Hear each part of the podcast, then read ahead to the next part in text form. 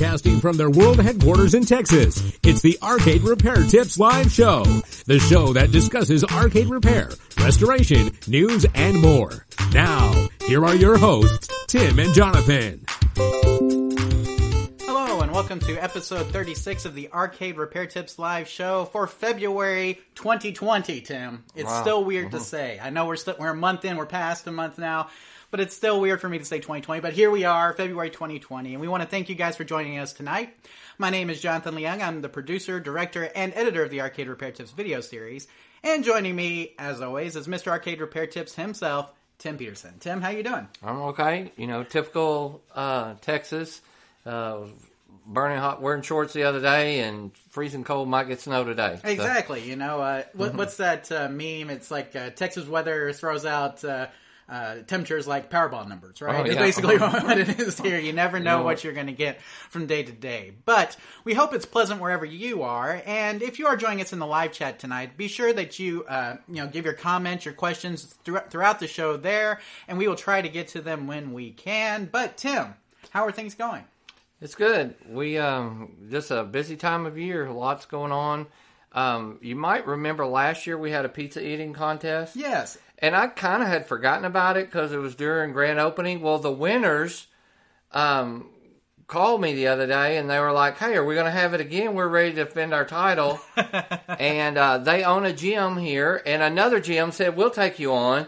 So in about two weeks' time, I put together the second annual pizza eating contest, which will be Sunday, and it's now also National Pizza Day. Well, there you go. So perfect day. So... I have really worked uh, a lot the last few days trying to get ready for this contest.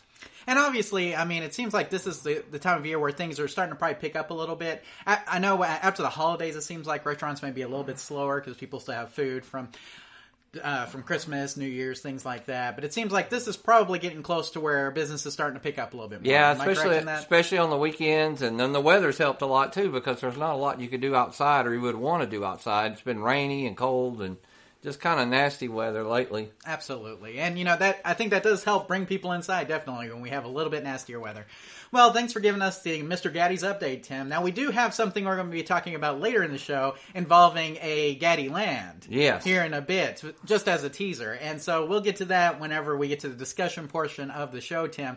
But uh, I was just wondering if you're able to make contact with this particular Gattiland. I tried and rang about. and rang, and I don't know if they'd come in later or what, but I weren't able to get in contact with them. But I I still would like to, even though I couldn't. I'm going to try to find some emails or something I could send somebody just to see if they'd be interested in talking about it. Sounds good. Well, we'll give you guys more of an update later in the show on that, so make sure you stay tuned to the discussion portion of the show later on in later on in this episode. So, Tim, we have a couple of people finally in the uh, live mm-hmm. chat tonight. It seems like it was a little slow to go in there, but we got YouTube Punk. He says howdy, howdy. Hello. We got uh, Danny Ransom. Nice to see you guys again. Nice to see you again, Danny. Wasteland Warrior, hello from Indiana, Tim. Okay. So we have some Indiana viewers out there. Uh, Mister Silverball Mania, hello from the Buckeye State. So okay. there we go. And Josh B, Indiana here too. So well, there you we, go. we won't complain anymore about being cold. I'm sure it's much colder where you are, where you guys are used to it. That is the one thing here, Tim, is typically it doesn't get too far below freezing, right? right. We, I mean, we may hit the high twenties sometimes. Most of the time it's pretty warm here.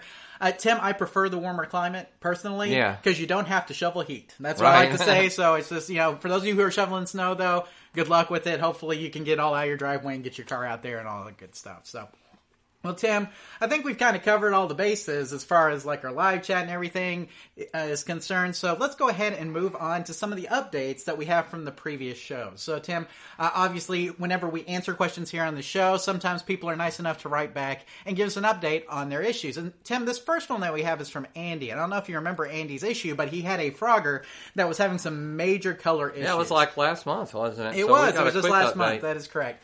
So, um, we do have a follow-up here from Andy. He says, thank you so very much. I got a degaussing coil this weekend and tried it out. The link from Fry's was a model that was sold out at all of their stores and online as well. I did find one on eBay for about the same price. Watched your helpful video, and it worked like a charm.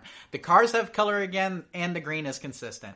Here are two pictures of my new screen and the old monitor picture at the bottom. Thank you so very much. Now, to try to tackle a Black Knight that I got at the same time as the Frogger, Andy in Georgia. So, Tim, here's the um, The oh, one wow. on the far yeah. left there is the original picture that he sent us at, before we recommended the degassing coil. And Tim, the middle and last pictures are what happened after he used the degassing coil. Isn't that awesome. Amazing? I mean, so it's always good to get an update like this, Tim, where we get to hear that somebody did fix their game based on the advice that we gave. Now, he did mention that the Fry's, uh, the Fry's link that we gave is totally out of stock. Tim, I don't know if you've noticed, but it seems like Fry's has been losing a lot of stock, yeah. if that's a way to say it. Um, a lot of people are speculating that they could be going out of business, although they have not officially announced that. Do you have any thoughts about that? I know we're big Fry's Electronics I know the last fans. time I went in one, I was really shocked at... Um, they still had a pretty big electronics section, but just in general how down it was, and it, it made me wonder. I'm like, wow, usually fr- Fry's was... But that's where you bought like a lot of movies and D V Ds and stuff, and you don't buy that stuff much anymore at the store. Sure. So... Um, maybe a sign of our times. I hope that they're not going out. Maybe they can restructure. It's almost like Fry's to me is too big a store. Yeah. And if, I think you're right. I mean, for just electronics store. If they built it smaller, like a Dollar General size, and just put the stuff like electronics and stuff in there, and maybe, I mean, a few things, I think it would be fine, but it's got to be expensive to heat and cool and pay rent on that place. Well, you got to remember, I mean, they don't want to become Best Buy. I think the whole appeal of Fry's was that you could get anything there. Yeah. You know what I'm saying? Uh, the last time I was in a Fry's was January of last year. We bought my wife's phone at a Fry's. Okay. And when I went... Some of the aisles were bare, but it wasn't, like, empty, empty, I would say, yet. But some of the pictures we've seen online, Tim, show completely yeah, like, empty stores almost. Right. Which is, like it says, leading to a lot of speculation. Fry's has not said that they're closing, but there's obviously something going on, Tim, for them to be doing what they're doing. So, not to get too far well, off the not. arcade mm-hmm. topic, but, Tim, we know a lot of the people, a lot of our viewers out there may have a Fry's Electronics near them. And if you do, they usually carry a good selection of electronic parts that Radio Shack... used to carry. Right. So if you're in a pinch and you need something really quick, maybe a capacitor, a transistor, resistor, a lot of times the most common electronic components Fry's will carry, which is nice. But unfortunately, nowadays, like we mentioned, Tim, the shelves are looking pretty bare. So we do want to wish Fry's the best of luck if they're trying to get back on their feet. Uh, hopefully they don't close down, Tim. It seems like we keep getting news of retailers that are closing down, and it depresses me every time. Yes. So hopefully they're not closing down for good, but hopefully they're doing some maybe restructuring or something like that, restocking in a way, and can get back on their feet soon. So anyway, if you guys have a Fry's ne- next to you somewhere, please let us know uh, how it looks at your place. Uh, we'd love to, you know, just find out. So, uh, Tim, we have Mister Dwayne seventy-nine here. He says hello. Hey, Dwayne. And then we have YouTube Punk, who gave fifteen dollars, wow. and he's out. You, you, you pay and then leave, and that's fine. We understand everybody can't sit, sit, uh, stay around for the shows. We all have bu- busy lives. But here's the deal. We appreciate every donation, especially from, you know, our regular viewers like YouTube Punk. Thank you so much, YouTube Punk, for donating. And remember that you can also donate by using the Super Chat link below, that little dollar sign, Tim, mm-hmm. right there by the little uh, em- emoji sign. Okay. Uh, that's the one. If you hit that, you can make a donation to us, or you can go to arcade repair tips dot com slash donate. Right. Uh, we mentioned last time that you can do a PayPal donation for those of you guys who uh, don't like the YouTube creator split, which we're fine with. But uh, if you'd rather do PayPal, we have that as well at our arcade repair tips dot com slash donate. All donations are greatly appreciated. We thank you guys so much for your support. And uh, he says he's going to catch the replay, and he's always asking about a new video, Tim. I wish I could get around to editing videos. We've got some. Ed- oh, we have edited, tons right? recorded. Exactly. If I could just get around to editing them, it would be great. One of these years, months, decades, I don't know. We'll get one around. Sorry, YouTube Punk. Hopefully at some point we can get a new one out for you, so... Okay, Tim, let us move on to another update, and this one's for uh, from Greg, the Rexer Show. You guys might yes. remember. And he was looking for a way to extend the joystick on his uh, custom Galaga Miz Pac-Man cabinet. Right. And so what we mentioned was getting an extension. Uh-huh. So a shaft extension, Tim, and that's what he ended up doing. So he got a extension shaft and a large ball top from Focus Attack dot com. He has a, he has a small ball, but he likes the bigger ball better. And it looks I think really good on there. It really does, and I think that the... Um, I really think the bigger the ball on the top really helps you control it better. Yeah. Um, sometimes if you have the smaller ball on top, you tend to maybe lose your grip of it a little bit more. So from a player standpoint, Tim, I do like having a big ball top joystick on on the t- or the big ball on top of the joystick. That way we can easily control the movements and everything like that. So, but it looks really great. It looks, and I don't know how close it was. He didn't really give us a before photo mm-hmm. of how it looked with uh, how close it was to the control panel. But looking at this picture here, Tim, it looks just about perfect. I don't think you could ask for anything better than that. So um, thanks for the update there, Greg. And you guys should check out his uh, his YouTube channel, the rexer show dot com, or TheRexerShow on YouTube here. He's got uh, some great videos there, Tim, especially of that build in particular. If you haven't seen his uh, custom Miz Pac-Man Galaga build, it's really nice looking, so... Okay, Tim, uh, YouTube Punk says, uh, forgot to do it PayPal style next month.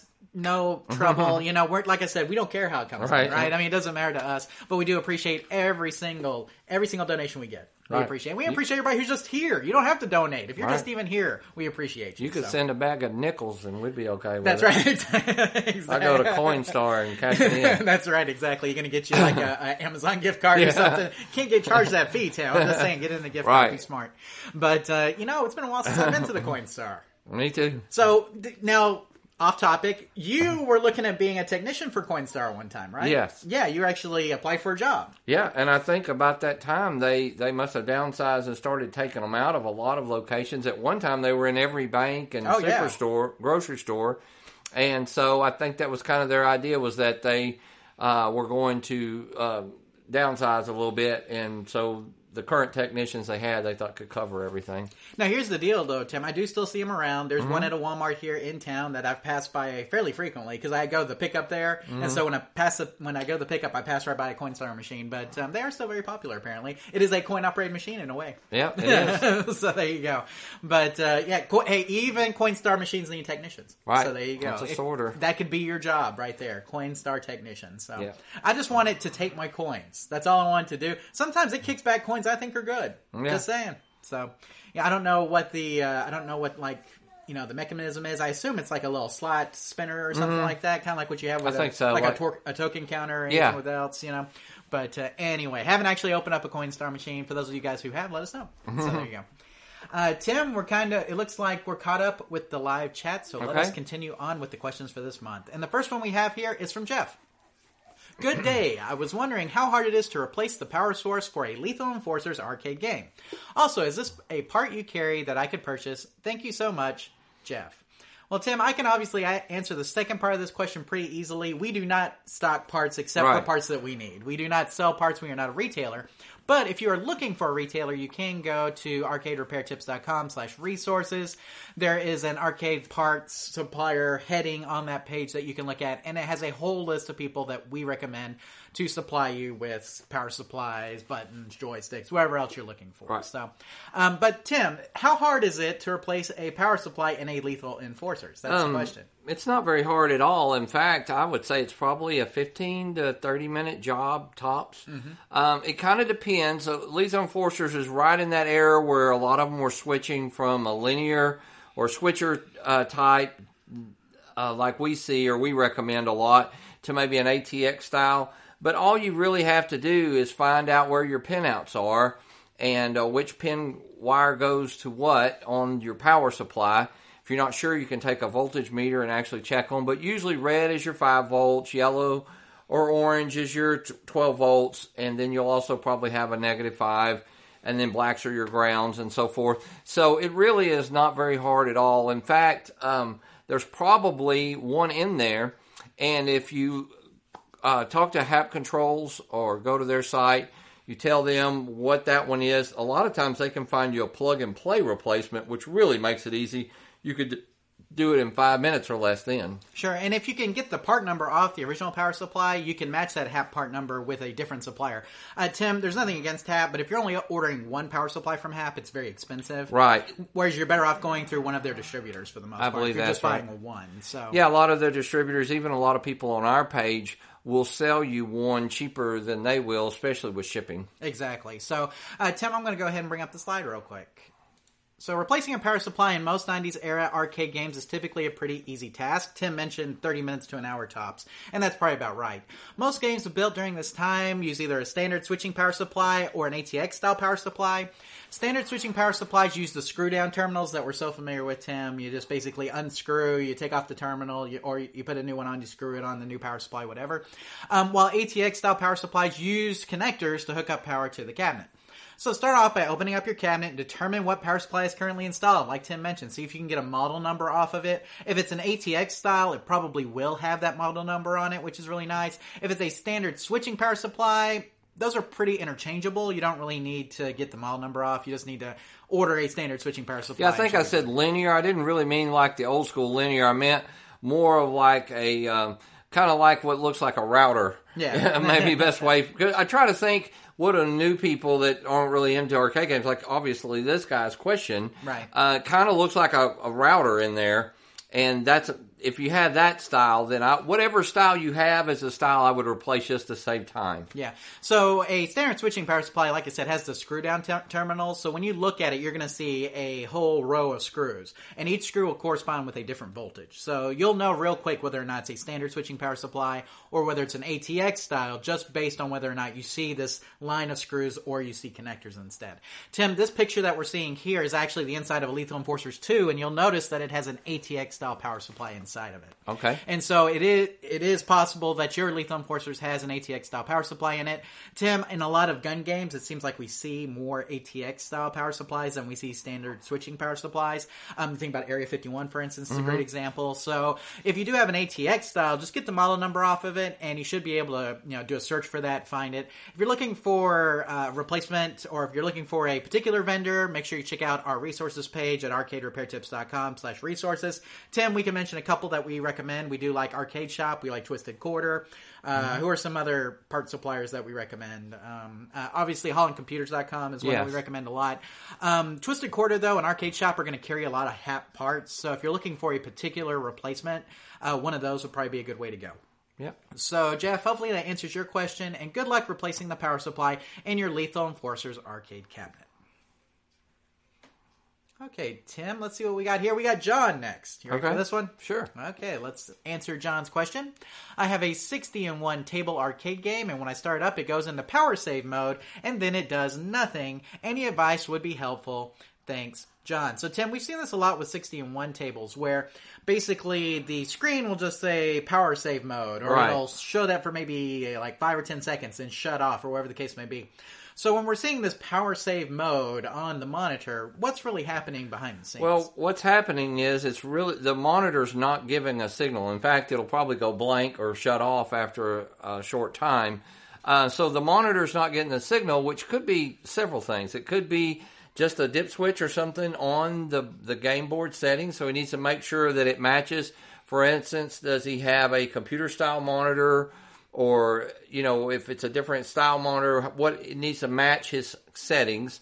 Uh, then also, it could just be wired wrong or something. So that's what he needs to check. He needs to figure out what his board requires. Of course, if it's a sixty in one, you can do both. You can have both. The, you can do C G A or V G A. Right, correct? C G A or V G A. And so if you want, uh, it depends on how you have it wired up. Do, do you want to do a V G A? Would definitely be the easiest. Sure. And if it's newer monitor, then hopefully it has a V G A cord. But if it's not, you want to wire it C G A. There's instructions are even in the book, I think, that tell you a little bit about that. Uh, but we've also shot plenty of videos on that that he could watch. So, now here's the deal, Tim. Like, let's say we check all the connections between the board and the monitor, and everything checks out good, but we're still getting this power save mode issue. What do you think's going on at that point? Well, then you ha- then you got either a monitor issue, which it could be in the settings of his monitor. It, a lot of times you notice that everybody, when you go to turn on your T V, now you have a bunch of choices, right? Right. Uh, maybe it's on an H D M I port, or maybe it's on the wrong input. Sure. And that will cause that issue. Or he has a problem with his main board that's not sending out the video output.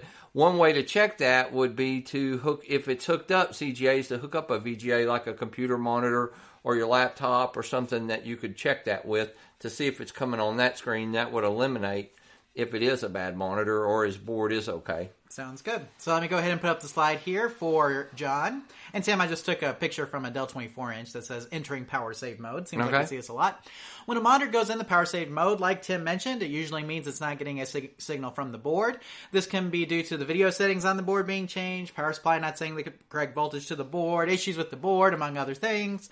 So start off by checking that the video settings on the board are set correctly, the monitor is connected properly, and the power supply is putting out the correct voltage to the board. If all that checks out, then you probably are, you're probably having a board issue and will need to replace. Tim, you got to remember these sixty oh one boards are about are manufactured about the cheapest way you could possibly right. manufacture a board, and we have seen several sixty oh one boards go out. Now, the nice thing about sixty oh one boards is that they are manufactured cheap. cheaply, mm-hmm. which means that they are cheap to purchase. So if you need to replace it, it is cheap. But like Tim mentioned, you really want to make sure that you've got all your ducks in a row before you really su- suspect the board is the problem. So make sure that you've got all your connection stuff kind of resolved. Make sure you've got it in the right mode. So if you've got the V G A hooked up to the board, make sure you have the V G A set on the dip switch settings on the board.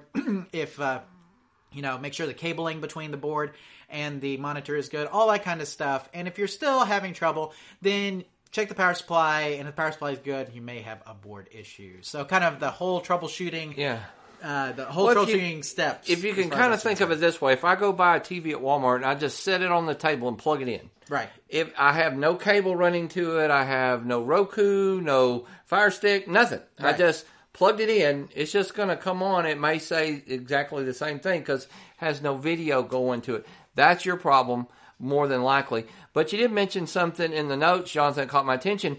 If he's having a power supply issue down in the game, his board, you know, we would always ask, is the game playing blind? Sure. Because if the game is playing blind, then you know it's just a connection issue. Right. You can hear it and everything. But sometimes, like you're saying, maybe the board's not getting power to push the video. Exactly. But the monitor's plugged in.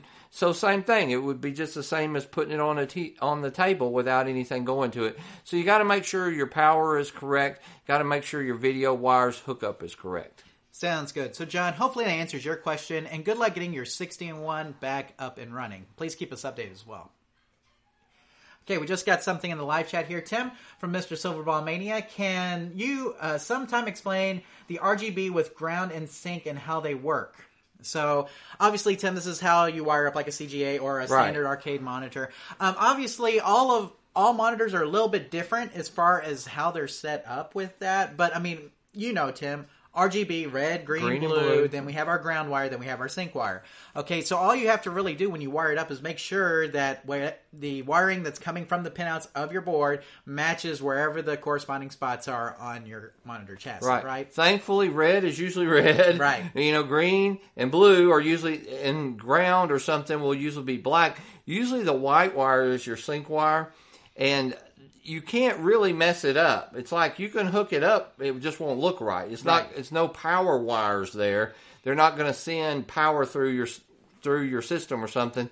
I'm sure it's not good to hook it up wrong, but I don't know that it's ever damaged anything that we're aware of.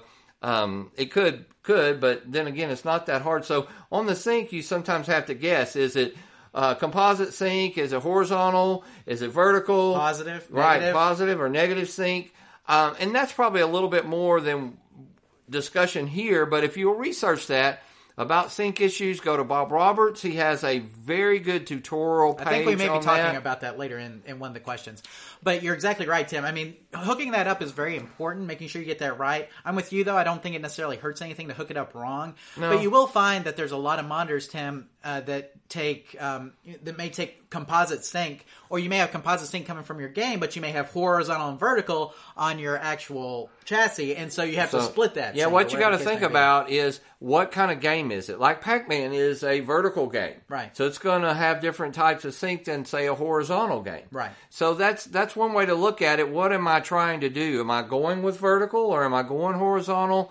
That might help you narrow it down a little bit. Now, a lot of uh, your game modes, uh, your game manuals and stuff like that will tell you what kind of sync Correct. output it has. Right. So not only do you have to know the monitor and what sync it needs, you have to know what kind of sync your board requires and then how to make the two connect. Exactly. So just because you could switch game boards and it not work with another board. Right. Or, or switch monitors and it not work with that monitor the first try. So anyway, those, I hope that if you really go to Bob Roberts' page, we'll talk about that again later. Yeah, I think uh, we have it. I'm going to look through the li- outline real quick. While I think it uh, will really help you because it kind of goes into some details and with some pictures. And we also talk a little bit about it. TheRealBobRoberts.net slash sync.html. That'll give you the most common configurations for uh, the older school monitors, so like forty-six hundreds, forty-nine hundreds, K seven thousands, G O sevens. Um, it has the pinouts for all of them, Tim. So if you go to therealbobroberts.net slash sync.html, you'll get a lot of information on the sync. But hooking up the sync is really the trickiest part of hooking up a C G A-style monitor or a standard arcade. And once monitor. You've done it several times, it's real easy because, right. like I said, most of the time the red wires go together. Then the other one, you're just kind of. I mean, I usually just strip the end and put it in the pins, and no, no, oh, there it is. Right, and that's the one I'm going to put it in. Or oh, it's not working on any of them. Well, I might combine the two and uh, just hook it up that way. Oh, well, now it works. So yeah. Now it, it's important to note that most of the games produced after the nineties or after a composite sync, which means that they have the horizontal and vertical tied together, together. basically. Right. So if your monitor does not have a composite sync input, then you may have to split them, depending. So that's something to keep in mind. Uh, but there's all that kind of stuff that you have to kind of keep in mind when you're doing it. But that article from Bob Roberts, Tim, goes over a lot of that and will help you out tremendously. We got a slide know. coming up in a little bit that'll show that link, too, yeah. if you want to get ready to write that down. Exactly. So... Um, okay, we got another question from Anthony. What would cause the image to appear squashed or look like it's curving at the edge of the tube? So if it appears squashed or curving at the edge of the tube. That's then. usually a capacitor issue where it's starting to fail. Right. Um, it also could be a sync issue, especially if it's a G O seven. Uh, there's what they call the curl right. that kind of ha- has a fold over look. But a lot of times those are capacitors that cause that, and a cap kit would fix that. And, and you know, a cap kit does fix that a lot of times, Tim, in my uh, in my experience. But you can also, I mean, vertical I C can also cause that. Yes, I mean, when it vertical... starts in the middle or it's... the whole thing starts squishing. Exactly. So you may... It, something in the vertical section for sure, but it could... It, it really depends on how it's squishing too. I mean, when I say... Most of the time I say vertical because it seems like that's the most common that we see.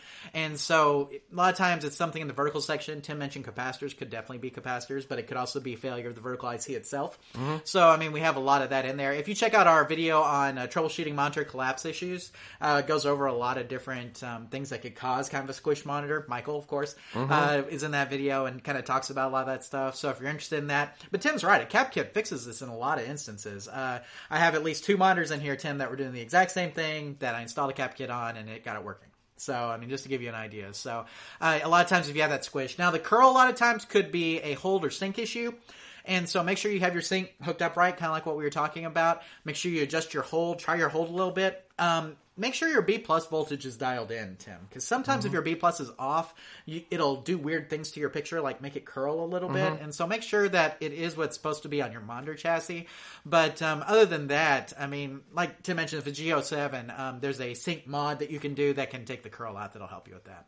So, okay. Uh, Mister Silverball Mania, a little update. I took a Sony twenty-seven inch home... Uh, Home T V, found the chip for the R G B input sync and ground on the board, but it has a double image and messed up colors. So, um, double image and messed up colors, Tim, on this T V. So, um, a lot of times that's due yeah, to a sync issue. Right. So, like, if we see a double a double image, a lot of times it's it's getting a different sync signal than what it expects. Well, it's, it's a frequency issue. Right. And so... Sync. Yeah, what you would need to do is buy a converter probably to get it to work right. Depending. Now, he said he, he um, let's see what he said. He found a, he found the chip for the R G B input sync and ground on the board, but it had double image and messed up colors. Yeah, that that is a good question. Obviously, Tim, and maybe there's maybe something with that chip that's going on. And a lot of times when we get double image, Tim, I mean, the first thing that comes to mind is like sending the wrong signal, right? Mm-hmm. Like it is expecting, you know, fifteen kilohertz, we're sending at twenty-five, something right. like that. Like when we get this double image. Um, but it could also be that the sync, that it's out of sync, could be. Um, so if it's getting the double image though, I mean, Tim, I kind of hate to be like Michael on this, but like may want to take the the um, board out of that T V and check all the solder joints real quick. Yeah, I mean that, and just just to see if there's anything cracked or cold, because there could be something in there that's kind of uh, causing the sync to be a little messed up or something like that. Um, could be failure parts though, hard to tell really without like being familiar with the board, I guess. So, but um, you know it. it Uh, if I think of anything else, or if we could find more information about the T V, we may be able to pinpoint it. So, um, and that, Tim, probably... And it may some, never work. Exactly, but probably... T V. I was about to say, but probably also a good question for Michael as well. Something yeah. you may hold on to and, and refer you to him on, so...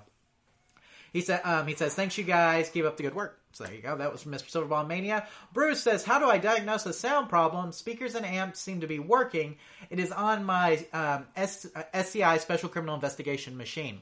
Uh, so, Bruce, we have a video on troubleshooting sound issues, right? Yes. Or audio issues, something like that. Troubleshooting audio issues that you need to check out. Has a whole lot of things that you can do to check. Um, you know, if a you... lot of times, let me, we'll go simple. A lot of times there's hidden volume pots on your board. Sure. I've had a lot of games when I worked for Chuck E. Cheese, and I'm adjusting the volume, trying this, and then it ended up being uh, on the board, a little bitty dial or something. Sometimes, so check your manual and see what it says about. And some of it is software where you actually go into the settings. Right. And adjust, like on your sixty and one board. Exactly. You can go in and adjust the volume like that. So, um, I'm not familiar, too familiar with that game. It sounds newer. Um, it's not too new. I'm trying to think of how old that is. I've seen them before. You, you've seen it too. If you, if I showed you the cabinet, you'd I'll know probably it. know it. Um, I think it's a police style driving game, if I remember correctly. So, uh, like I said, if you saw the cabinet, you'd so recognize it. So two thousands and up though? No, probably earlier than that. Earlier? Okay. Earlier than that. Um, and I wish I could think of it off the top of my head, but I don't think we've ever owned one. Yeah. But, um, yeah, and like I said, go through the video because we do cover a lot of things that can go wrong with sound on troubleshooting sound issues. That has a lot I of I think stuff. We try just about everything that could possibly go wrong with sound. Right. Uh, I guess there's always something strange, but um, but I do start simply, though, where is the volume pod? Is it down in the bottom? Also look on your board and make sure, and also go into the settings and make sure there's not an adjustment in there. And we talked about this too, Tim, where um, capacitors on your main board are usually a good way to identify where the audio amp is on mm-hmm. your on your board, and so uh, you may look for that. If you trace back where the audio pins are on your on the actual edge connector back through the board, you can find where the audio section is, and you can kind of look in that section to see if yeah. there's anything that may we be. We used damaged. to have uh, skee-ball games at Chuck E. Cheese. The sound would go out in them all the time, be and it was one little capacitor right near the heatsink. Gotcha. And You know, I, you I would try everything, and then finally, you know, a guy at Skee-Ball says, I'd send them in, you know, charge me two hundred dollars, they'd send it back, it worked great. I'm like, finally, I'm like, what did you do? He goes, oh, there's a capacitor right there, you know, uh, fifty cent capacitor, you know, and they're charging me two hundred dollars, but anyway. Um, they got to make money. Yeah, they, they made a lot off of me in my earlier years. So exactly. So I mean, you know, it's one of those things, though, Tim. It's a, you know, you may just ha- you may have to fiddle with it a little bit. Um, if you know, if you have a separate sound amp, Tim, you can hook a different source up to it if you really want to. If you have like an a- actual like external sound yeah, amp. Yeah, a lot of newer games now we will hook up a set of headphones and right. listen to it, like the sixty and one and stuff like that. You can actually hook up and hear, mm-hmm. you know, what what's going on. But uh, if you'll watch that video, I think that will will help you a lot because we show how to test and how to do a lot of things to the uh, how to test the pots. How you to mentioned test that the, too. A failure of a volume pot is a possibility as well. Yeah, very very possible, but it's easy to check with a meter. Sounds good. So Bruce, hopefully answers your question. Good luck getting the audio working on your S C I Special Criminal Investigation Unit. I gotta look up that game now. That's yeah, there cool. you go. Here, you got your phone. yeah. I want to read the question. You can look it up while I got the question. S C I. S C I, okay. Special Criminal Investigation. I'm, I'm telling you, you know okay. it. But anyway, let me read this question from Phil while Tim looks up this game. Here we go. Hello, I am new at this, but I have one question. I'd like to take a JAMA cabinet that has two light guns, but modify it to switch out to two joysticks and buttons while keeping some classic originality. Is that possible? I'm worried about buttons and configuration issues. Thanks. So, Tim, we have um, we have Phil here. I'll give you a minute more, and while I do the little summary here while you're looking that up. But Phil basically has a um, a, a JAMA cabinet that's a light gun game. So it's something like a maybe Lethal Enforcers. Okay, do you recognize it now? Yeah, okay. okay. Yeah, I recognize it. Looks okay. like Speed Racer on top. I remember it now. Okay, there you go. Anyway, getting past that now to Phil's question. So he has a light gun cabinet, but he's wondering, can I take that light gun cabinet and modify it, add some joysticks and buttons, and but I still want to keep kind of the look of it or the feel. Is there a good way to do that? Yeah. And what about the button configuration? He's kind of worried about that. So. Well, you know, you're definitely going to have to change it up some to make it work with uh, with a multi-game. Oh, yeah. But one way that we're going to recommend, if you want to go ahead, you can go ahead and bring up the slide if you want, John, that you can actually put the holsters or what holds the guns on the sides of the game. Right. That way, you still have the guns right there for the gun games, but then you have the buttons down here for, and then, you know, it's all tomato, tomato. You know, what do you like? Exactly. What, what do you, what kind of layout do you like? I know you're, you grew up in the fighting games. You like that Joystick, six button. six button. Yeah, joystick, right. six button. And, uh, you know, I might prefer them kind of four buttons kind of spread out a little bit more. But, you know, it's it, to each his own and, at that. But I do think if you put the jo- if you take the guns out of the way, that definitely gives you a lot more options and a lot more space to deal with. And allows you to keep the functionality of the guns, Tim. Right. So, it like, I'm assuming here that what Phil wants to do is make this a generic Jamma cabinet. But he wants to be able to play his light gun games and maybe play some six-button fighters or some other things as well. Sure. You know, or get a multi-game board that he can swap in with the current light gun Jamma board that he has. And so if he wants to do that, he could keep, like we said, he could keep the guns mounted on the side and keep them hooked up to the light to the light gun Jamma board in his cabinet. And then he may have to rewire the harness to add the joysticks and buttons. Um, and when I say rewire the harness, he may have, he could either put a whole new harness in, which would work, or he mm-hmm. could pin, repin the harness that he has. He may need to repin a few things. Right, exactly. So, because usually with light gun games like Lethal Enforcers, Tim, they don't put the... Um, they don't even put the wires, the wires the and the buttons. pins in, in the slots for the buttons. And no, the they're saving money all they can, you know, to exactly. make those... for that game. So he may have to insert some pins and some wires into those joystick ports. Or, Tim, he could just get one of the fantastic Jamma harnesses from Holland Computers and just rewire it with that one instead if he wanted to. That's an option as well. But he could just insert wires in his current Jamma harness. Uh, Tim, we mentioned they use the zero point one five six terminal pins, which mm-hmm. you can get from Twisted Quarter, Tim. You can get them. They're like five cents a piece or less. They're like five cents if you order one. And if you order them like in a hundred bag, they're like two cents a piece or whatever. Oh, wow. It is. You know what I'm saying? They go down based on how many you order. So, I mean, they're, they're for the most part, they're pretty cheap. But that would allow you to insert wires and pins for the joysticks and buttons because they're probably not there right now. Your other option there, Phil, would be just to get a whole new harness. If you want to get a whole new harness, you could do that as well. And if you're going to get a whole new harness, Tim, make sure you right. buy it from Holland Computers because they have the best, right? Right. They are so, the best. They are the best. So, um, but uh, yeah, it's not hard to do. You could keep the aesthetic for the most part. Um, if you're going to be drilling the holes, okay, so if you're going to be drilling the holes, take the plexiglass off if you have it first, mm-hmm. and then drill your holes, and then use a step drill bit on the plexiglass to cut the plexiglass through, okay? Um, you can use a hole saw on your control panel if it's a wooden control panel, Tim, or even if it's a metal. Right. Make sure you use a bimetal hole saw, Tim, like we always recommend. So, but uh, it should be a pretty easy process, not hard at all. Um, you know, you can get the six-button template like I like uh, online. You can find people who have them. You just put the paper down, you draw your little holes, and you, mm-hmm. you drill where you want. It's easy. And like I said, then screw back down your uh, plexiglass and use a step drill bit to drill your holes in the plexi. So um, it may be a little nerve-wracking if you've never done it before, Tim, but overall not a hard process. So no. Any other tips for Phil as far as this project is concerned? No, let us know kind of how it went, Phil. I'd, I'd be, be interested to see some, some actual pictures of your game would help too. There you go. So, Phil, hopefully answers your question, and good luck adding a joystick and buttons to your nice light gun arcade cabinet. Okay, Tim, I've got a question here from Julio. And Julio says, hello, I have a question to ask. Okay. I have a four-player arcade control panel that I bought. I was going through the games, and a lot of them are four-player games, but they only work with two players, not all four. I'm not good with names of this kind of stuff, but all the games are in this thing called Baby Star. I would like to know if I am able to play four-player games on Baby Star, or do I need a RetroPie or something else? So, Tim, um, I did some research on this one, because I right. was not familiar with the Baby Star, but what the Baby Star is, Tim, it's a is, multi-game. It is a multi-game board, and a lot of people may know it more as the Games Family board, and typically this board has like two thousand games on it. Okay. And it's a P C, and the P C B looks like a two-layer stack with a hard drive. So basically okay. it's a P C, two-layer stack with a hard drive off to the side. Okay. And so I went, I looked at the manual, Tim, and wouldn't you know it, there's a way to change all individual games to two, from two-player to four-player. Wow. And so, so that's what right we've got right there in the here. manual. Exactly, in the manual. So I went ahead, I put it up here. According to the manual for the Baby Star system, which we found at this link, bit.ly slash baby hyphen star hyphen manual. We'll put that in the show link so you can see it.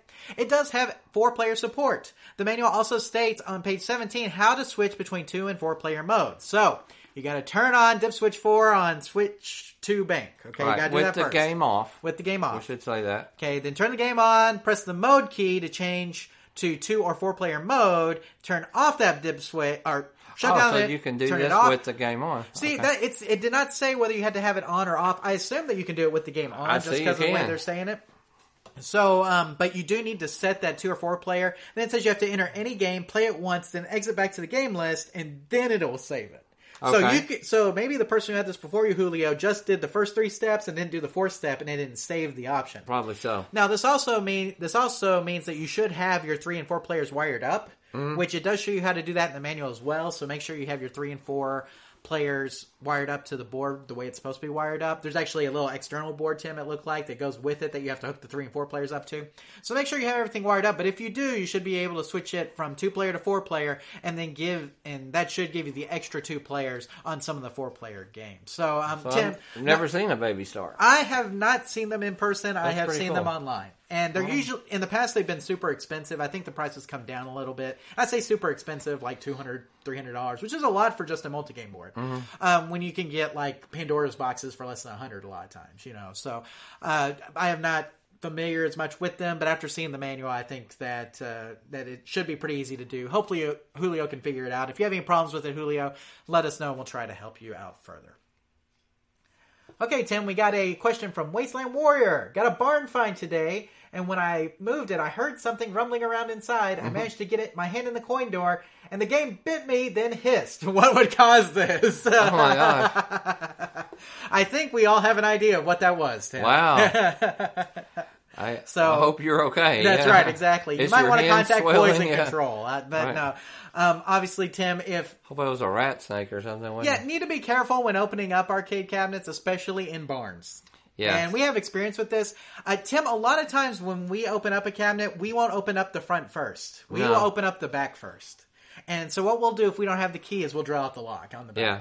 So be careful anytime you're getting anything in a bar- barn. And Tim, I don't know um, here if uh, Wasteland Warrior is serious or if he's just kidding with us, but obviously um, you want to be careful anytime you open an arcade. Yeah, there was cabinet. A good discussion uh, in one of the groups the other day. It was talking about what have you found inside of a game. And one guy found like a Rolex and all kinds of stuff. Oh my goodness. It was crazy, all in like one pinball game, but... Anyway, uh, you definitely want to be careful the first time you ever open any game, even when you buy an auction. They'll tell them what, where it's been and what it's been through. Now, YouTube Punk says womp womp and it has a little snake. Yeah. Little snakes.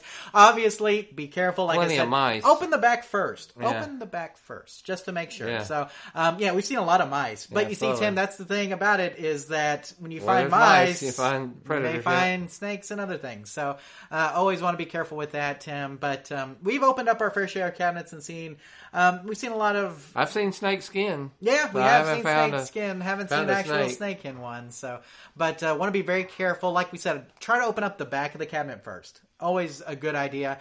And then if, um, like I said, if uh, if you can't get it open with a key, just drill out the lock, Tim. We have a we have a um, a video on what drilling a coin door lock or mm-hmm. something like that, or replacing a coin door lock. That's it. So you know, just follow our instructions on that, and you can get into the back and not have to worry about getting your hand bit or whatever the case may be. Right. So we hope you're okay. If you, if it's serious, if not, we got a good laugh out of it anyway. Okay. So there you go. Okay, Tim, let's see what else we got here. We have William. Let's go ahead and get to William. Hey, guys, love the videos you do. Would you be opening, opening, oh, would you be open to answering a question, giving some guidance on how to adjust the screen on an old Scramble cocktail table? My screen is shifted to the side some, but I can't seem to find the place on my monitor to adjust the picture. Thanks for all your time. No worries if you don't have time to assist. Again, like all the vids you guys post. Now, Tim... Obviously, we've got time to answer this because we're answering it right here. So, we made William, time we, for we, William. We made time for you here, and we're going to help you out with your Scramble. Now, Tim, it sounds like it's slightly shifted. We don't know if it's to the left or to the right, just as to mm-hmm. the side a little bit. So, and it is a in a cocktail, so right. it's a little bit tighter space than what we might have with uh, other cabinets. So, how can we adjust this uh, this uh, little side to side on his Scramble cocktail? Well, monitor? A lot of it would kind of depend on the type of monitor that he has. Sure, if it's um, the typical. That back in that day, like a forty-six hundred or a G O seven or um, forty-nine K forty-nine hundred. You know, there's different ways to adjust that. And if you want to, you can go ahead and show the video because we got a good picture. Now, the first one, the top picture up there, there's two different pictures you guys yeah, can I, see. Yeah, I put them both here because I wanted him to see them too. Yeah, it's more of the forty-six hundred um, style or the forty-nine hundred, I'm sorry. And then if you... No, it's a forty-six. You said it's forty-six. a forty-six? Top one's a forty-six. Okay. And so you want to adjust that just a little bit. You see the horizontal adjustment there? And uh, so you can turn that slightly, and it should move your picture side to side. Now, the bottom one is definitely a G oh seven, and that one has a jumper wire. So you see those two adjustment pots. Then you'll see, um, if everybody can look at their screen, you got, I think you kind of circled it there, didn't you, John? Uh, the picture, yeah, I pulled this from another website, but yeah, the picture shows the picture circled. If you guys can see that clearly on your screen, there is a jumper wire there. And it is on the far right. Right now, there's three places that it can plug into. If you'll move that to the middle or even the left, it will adjust and move your picture over. And I'll go ahead and read what we got here. You kind of summarized it really well, mm-hmm. Tim, but I'll go ahead and read it. Based on our experience, most Scramble cabinets came from the factory with either a Wells Gardner forty-six hundred, Tim, which is most notable for the cards. Okay. Um, you're, you know, the, right. the horizontal vertical card and the little whatever card, I forget them, or the G oh seven installed. If you have a Wells Gardner forty-six hundred, try turning the master horizontal uh, hold centering control, which is at location L three fifty-one. It's that big the, silver square with the red dial. Right. The on the horizontal vertical board, you can find information about this at therealbobroberts.net slash slanted.html, Tim. You can go there. He's got a great write-up on how to do this. If you have a G oh seven, there's a jumper that you can move between three different prongs that allows you to set the horizontal positioning. You can also try adjusting the horizontal frequency as well. Now, Tim, if you have problems and you still can't get it to, to kind of be, you know, correct, maybe a sync issue. It's right. possible. Make sure that you have your sync, that the sync wire is making a good connection to the rest The sync wire is making a good connection to the rest of your chassis, because I have seen that before where the sync wasn't making a good connection and I couldn't get it lined up just right. And so it's very possible that you have that.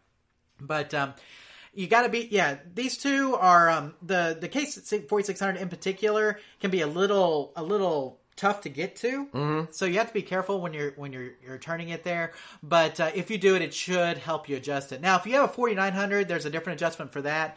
But we're just going by the fact that you have a Scramble game, and these were the two monitors that were the most common in that game. So, um, but again, try these and see if they work. Now, Tim, as you know, people have also taken that three-prong uh, horizontal positioning adjustment and put a potentiometer there. Uh-huh. Um, so you can do that mod as well if you want to, which will give you a little bit more play.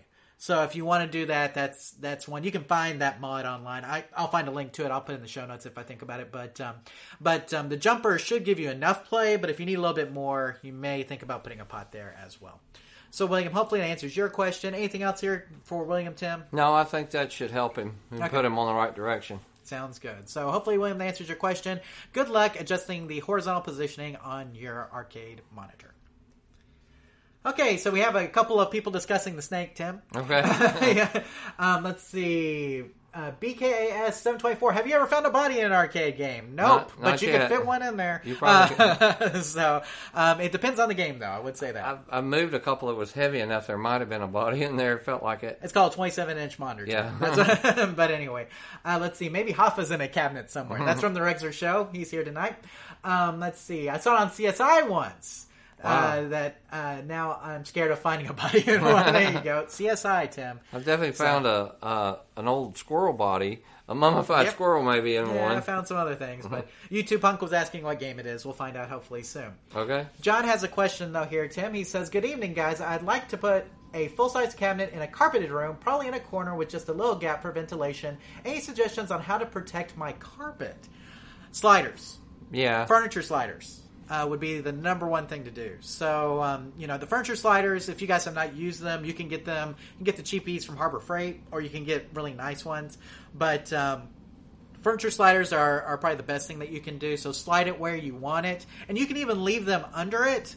Um, I would probably take them out because it's pretty easy to rock the cabinet back, take them out, rock it forward, and then take out the backs. And mm. you can, and it shouldn't damage your carpet too much as long as it's just sitting in one spot.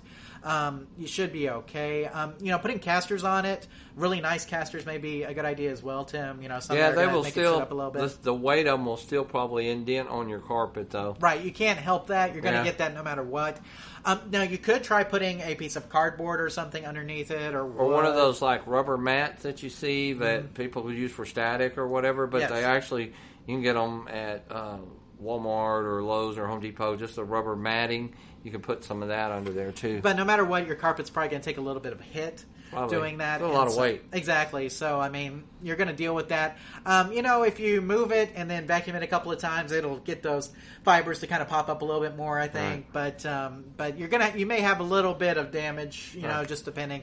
But um, obviously using the sliders and then putting something underneath it, once, once that's done, probably the best way to avoid that. So mm. he says, uh, I know I'll inevitably need to spin it around for repairs, so I was thinking about furniture glides or something. I'm not sure how well that would work. The cabinet um, has those four disc metal feet. That's why I was thinking about the sliders. I was wondering if it'd be able to spin it for access. Yes, those sliders, Tim, are usually Pretty very good. good about that. So you can take a piece of furniture that's very heavy and just move it in any direction. We use sliders at Chuck E. Cheese. A lot of times they will um, they have a sticky tape. You'd unglue them, or we would glue them to the bottom. Because every month we would move every single game. And if it had a slider on it, some of those games are huge. And you could just push it out of the way, vacuum under it, clean under it, and push it back. The only thing about furniture... Of course, it was very... short carpet. Yeah, if you're going to keep it on there, make sure you get the really good furniture sliders, though, because yes. I have had them damaged before mm-hmm. um, under the weight of an arcade game. So make sure you get some that are rated for some heavy furniture. The ones at Harbor Freight are not. We bought our, so, we would buy ours at Granger most of the time. Yeah, so Something make sure you get... a little more industrial. I was about to say, get the good sliders, not the plastic ones. You may even... They have the metal ones, Tim. I don't know if you've seen yes. those. So you might... consider getting the metal style ones that have like the little rounded cup on the end mm-hmm. that's metal instead of plastic. The plastic ones tend to crack under a lot of weight. So, but uh, hopefully that answers your question, John. Yeah, you can leave them under there, and like Tim mentioned, maybe putting um, uh, some. Uh, maybe a wraparound of duct tape or something on that to keep the slider on the caster would be a good idea. Um, but those usually allow you to spin the machine fairly easily. You know, our friend Stan, though, put wheels on all of his games, and he had carpet out in his game room and would just move them all around. Yeah. So uh, caster would be another, or, or wheel would oh, be yeah. way to go. Absolutely. Again, you get what you pay for, so. Absolutely. So hopefully answers your question. Uh, let's see, that was Josh. And let us know what you do and how it works out for you. I'm curious. Uh, the P S one Addict is here, Tim, so uh, that's really cool, too. So um, uh, that, I think that's Josh from okay. the uh, Arcade Colle- uh, Collectors Worldwide group. Okay, so, hey, Josh. Yeah, so there you go. Um, Wasteland Warrior says, Harbor Freight sliders are horrible. Walmart has a nice set. Yeah, the Harbor Freight ones are like one-time use. Yeah. Um, they, because they crack very easily. But, I mean, they're great if you're just going to use them one time. Right. Like, so if you're just doing one move, uh, they'll do one move really well. But if you're doing, doing more than that, get you some good ones, so... Okay, Tim. Well, the last grouping of questions we have is a grouping of questions from YouTube. Okay. So, and we've been doing this the last couple episodes where we just take like three questions from YouTube and right. kind of throw them all in here. And so that's what we've done here for our last one. So uh, I'll go ahead and throw these up here. Three questions from YouTube tonight, Tim. Lauren says, how do you connect video to an old monitor? Which I think we've already talked about tonight. Okay. Uh, Robert says, why not just swap in a modern power supply instead of using or rebuilding a classic power supply? Okay. Okay. And then we have Michael says, please help. Um, I bought a game and played it for about ten minutes and then smoke and then nothing. All right. Okay, so let's take these one at a time, Tim. So, Lawrence, how do I connect video to an old monitor? Now, we already talked about it, right? All right, we did talk about it a lot tonight. Most of them are R G B, and the red, green, and blue and, and ground are easy. It's the sync wire that you have to watch, and we do have videos on that. We're also going to show you a slide. Right, exactly. Well, we have the link here, Tim, yeah. to therealbobroberts.net slash sync.html. When I throw that up here, you'll see it again. And when we show it, make sure you write that down. Because that, that discusses a lot of the common sync configurations that you have with different monitors. So uh, so make sure you take a look at that. All right. Now, Tim, Robert has a really interesting question, and one we get a lot. Right. Why not just Why not? replace a classic power supply with a modern power supply? Well, because some games run better with the original, and... a lot of times, if you're trying to save money, they're cheaper to rebuild. Right. And it's just nice to kind of keep it original. But at the same time, if you like, uh, if you'll watch our a video where we talk about a lot on a lot of our shows that the Williams games really don't like the newer style. Right. And they can actually cause some uh, damage. You want to talk about that a little bit more, you know. Right. Well, our, our Williams the, the, former programmer friend Ken right. talks about this a lot, where um, the linear power supplies in Williams games were developed so that the five volts, as soon as you turned them off, immediately went to zero.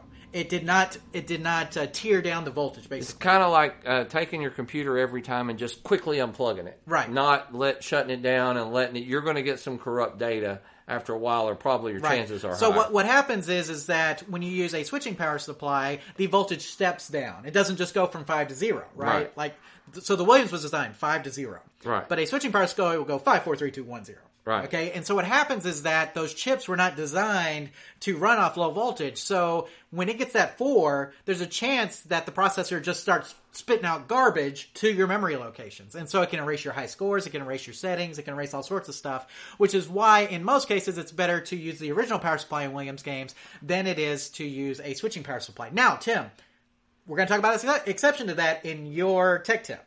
Yes. Because I found an exception to that when I was uh, doing some research for what you want to talk about. Okay. So we'll talk about that he- here in a second, about using a switching supply in a Williams game. Okay. But uh, as a rule of thumb, better to rebuild the classic than to try and replace it with a switching if you've got a rebuildable classic power supply. Now, Tim, there's some games where I'm not as picky about that. Right. You know, it really depends. It's on a per-game basis, I would say. For instance, Pac-Man games. I was going to say, a Pac-Man or a Miz Pac-Man, to me, run a Fine. lot better. Exactly. Off of, off of a it, switcher. You, how many have you seen where the edge connector's all burned and right. stuff? And that's one reason why. Exactly. And that's what we talk about in the video that he left that comment on, Tim, mm-hmm. is that on those, it is better to use a switching power supply because that A C to D C conversion that happens on the board... Right, and better that it happen on the power supply. Exactly, better to happen on the power supply than at the board level. Right. Exactly. So, and that's why we have a lot of burnt traces on edge connectors for Pac-Mans. But anyway, uh, so now Tim, the third question was from Michael, and obviously he was getting some smoke, Tim, okay, and decided he was going to turn off his game, which was probably pretty smart on your part, Michael, because right. um, you know. And here's the thing: he bought it, right? Right. Plays for ten minutes. And right, then the smoke, the smoke. Right. right? Exactly. So it's like I bought this thing; it was working when I bought it, and then it blew up. Now, what happens, Tim, though, when we move games? A lot of stuff. Exactly. And, and like so, more often than not, something happens. Sometimes people d- aren't so good at screwing down things when mm. they're working on games. And so what ends up happening is that things you move a game and things just... chassis falls out, board just falls out, and stuff like this. So um, quick tip for everybody in the chat room and everybody who's watching at home. Open up the back of the cabinet and screw down everything before you move the game. Right. Just a good rule of thumb. But anyway, so what options, though, does Michael well, have at at this point? Like my, I can hear the voice of my dad. Where there's smoke, there's fire. Fire. So where there's fire, that's where you got to decide. You need to open it up before turning it back on or trying anything else. Take a flashlight and try to see if start you can, smelling. Yeah, start use your nose, use those things. Um, and then you can even like unplug the monitor, unplug the board. Turn it on, see if there's any power going through your power supply. Hopefully it's there or it's a fuse there or something going on and you won't damage anything else and you can do that. Or it could have been your monitor. Maybe if you unplug it, plug your game board in, it plays blind and you know it's in your chassis. So, a little, or you inspect your board really close. Everything else seems fine. You've got net glow and stuff, but then when you plug in your board, you get nothing. So you're going to have to try just a little bit of uh, trust all of your senses, you know, your hearing, your smell, and then, of course, your sight. And use a flashlight. Look around. You'll probably find something.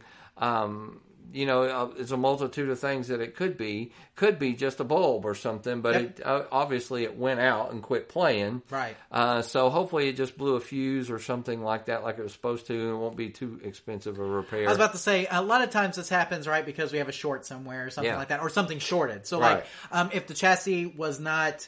screwed on good, and then it made contact with the frame. Right. All of a sudden, boom, right? We got we got a little bit of fireworks, something like that. So, um, you know, going around, making sure, looking for black parts, Tim, anything that looks black or melted or something like that is a good idea. Um, and smelling for stuff, Tim. We've smelled for stuff before. You smell that smelling, that smoke mm-hmm. smell, and you just, like, is that coming from the power supply? Is that coming from the from the board? Is that coming from the monitor chassis? And everybody kind of knows that electronic burnt smell has a little different smell, Absolutely, too. Absolutely. Hopefully so, it's not anything yeah. major. Oh, we know that smell good. Yeah. I'm very familiar with it. So let me throw the slide up here. So, uh, Lawrence, this one's for you, okay? So again, red, green, blue, ground, and sync. That's what you need in order to hook it up. Tim, I have a picture here of, I, b- I believe this is a Geo seven pinout. I can't remember. But um, like this it. one that's taken from the real bob roberts dot net slash sync.html. Um, but that has a lot of good explanations about how the sync works on different monitors. So, Lawrence, if you're looking to hook up a classic or an, ar- an a C R T monitor, arcade monitor in your game, uh, that will definitely give you a lot of great information on how to do that. Robert, some games run better with the original power supply installed, like we mentioned, okay? For example, Williams games, as they don't take kindly to the voltage drop-off of modern power supplies. So like we talked about, it doesn't like that four, three, two, one drop-off whenever the power supply goes off. And it can write corrupt data to memory locations on the board. So it's so important to uh, make sure that you use, if you are going to use a switching power supply, to, to, um, to find a way to ground that out, which we'll talk about here in a little bit.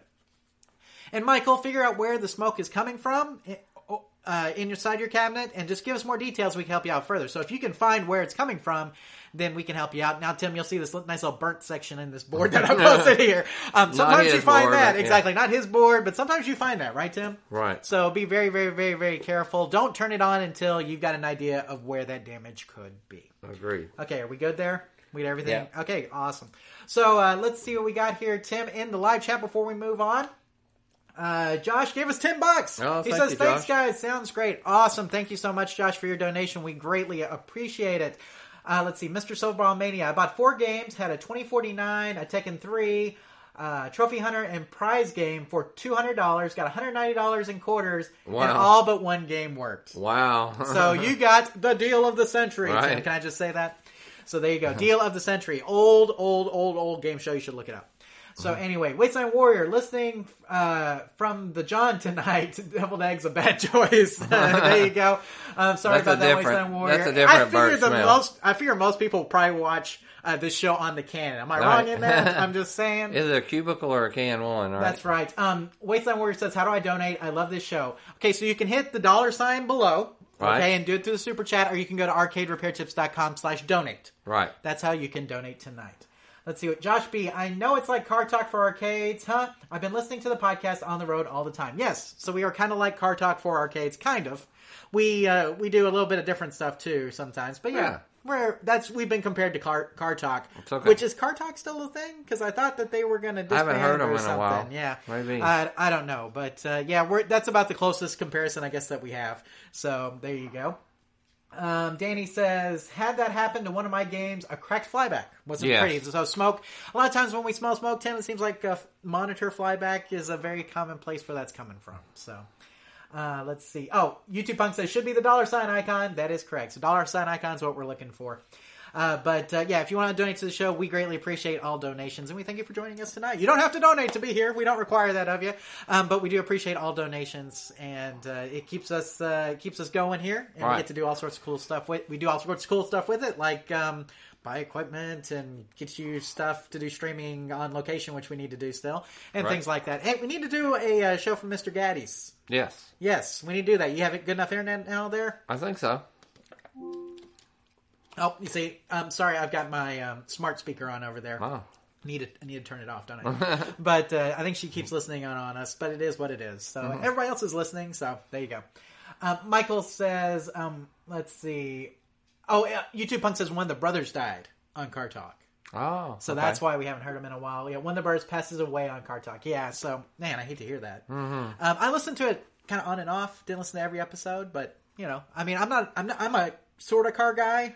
I know a little bit. All right. Like very little. And Enough I'll, I'll, to know when to take it in and get it fixed. Exactly. All so, right. I mean, you know, I've done some, some work. I used to work at a used car dealership for my uncle. Mm-hmm. So I have done some things like I can change oil and right. all that kind of stuff. But I mean, you know, anything beyond like normal maintenance, it's probably going to the shop. Actually, I would say that working on arcade games has, game, has made me better at repairing cars. Yeah. Because now if a light's out or something, I don't take it to anybody, you know. Um, but I did... A couple Saturdays ago, no, a Sunday actually, I took the day and like we got new windshield wipers for everybody because everybody was complaining about their wipers and uh, and my daughter had a headlight out, so I just spent all afternoon. I call it said the garage is open, and I'll tell you what, wipers have become difficult. They're not the same, and Depends you have all these adapters yep. and all this stuff, and I was like, oh my gosh, I feel I need, and so what I do. watch a YouTube video. That's right, exactly. And I learned how to do it. So, uh, yeah, I got, I, once I had the right adapter, I, once I did one, the others seemed to go faster, but I was like, so, wow, times have changed. You also replaced windshield wipers. I also replaced windshield wipers, and guess what? I had to replace them. Where? Went to the car wash, and it ripped one of mine off. Oh, no. Yep. So, um, that's great. But here's the deal. I had already ordered replacements oh, because so you knew. Um, I knew my windshield wipers were old, but yeah. literally, like, it caught on one of the little squeegee things that rubs up against uh-huh. the car and ripped it right off. Wow! So, so the plastic the plastic piece that held it to the to the windshield wiper, you know, the the wiper part was still there. It didn't scratch your glass or nothing, right? No, it didn't. That's my fear is that no. one's going to come off. Then it's just going to be. No, you know, no, no. Just it just it, it just up. took it off with it, and it just ended up off to uh-huh. the side. So I was like, okay, well, I guess I need to go home. So um, I went home immediately and replaced it. Um, I got Rain-X over here too, which I highly recommend for people who are, right. who are um, who are doing their windshields. If you're doing your windshield wipers, put the Rain-X on there. Uh, Rain-X, Tim, a lot of times, if people don't know, it's like wax. Mm-hmm. So like the same way you would apply wax to a car, you yeah, put Rain-X on your windshield. Um, you apply it, you let it sit for a minute, you take it off, and then mm-hmm. when you're done, it beads up on your car windshield stuff. And to be honest with you. It, it's almost, you, uh, when you first apply it, you almost don't even need windshield right. wipers. It's so good at beating off the stuff. Of course, um, they help a lot. Now, what brand windshield wiper did you go with? Well, I'm curious. Because I saw a YouTube video went, on the best one. I went with three different brands. Okay. Because my son has a newer Mustang, and he went out and bought the highest, I think the highest one. I'm trying to think. Uh, I bought Rain-X. I'm Rain-X pretty sure. Good. Rain-X has a good um, rating. Now, which one did he buy? I'm trying to think. Bosch. So the Bosch is like pretty close to the top. Yeah, he spent. I was like, I'm like, how much you spend on wipers? And he was like, I don't know. It was close to thirty-eight dollars or something. I was like, why? Yeah. Why'd you spend that? He's like, well, I wanted to get good ones and I wanted them to last. And I'm like, eh, you know, your mom's car now. Hers, I think she got the advanced or the generic one. Um, I don't know. She got the um, now, did you get the blade high top blade. Did you get the blade on all of them, or did you get like the standard windshield wiper on some of them? You know what I mean by the blade, the kind of one that flops? No, I didn't get any that on any of them. Okay, I'm a big blade. Ones. I'm a blade fan. That's really? Why those were the so expensive. The triple one, like? Well, no, it's not a triple. It's like it's it's like a little flexible blade, and so what it does is it kind of conforms to your windshield when oh. you hit it on. When you put his it on. had that. Yeah, yeah, his had the Bosch, that. The I was Bosch say, the Bosch. That. You can. I don't know if Bosch makes the traditional wiper or not. Right. But um, I yeah, like the blade. Kind of bend it. Exactly. The blade type are the best, like for getting the water off. Bosch is very highly rated. It's like.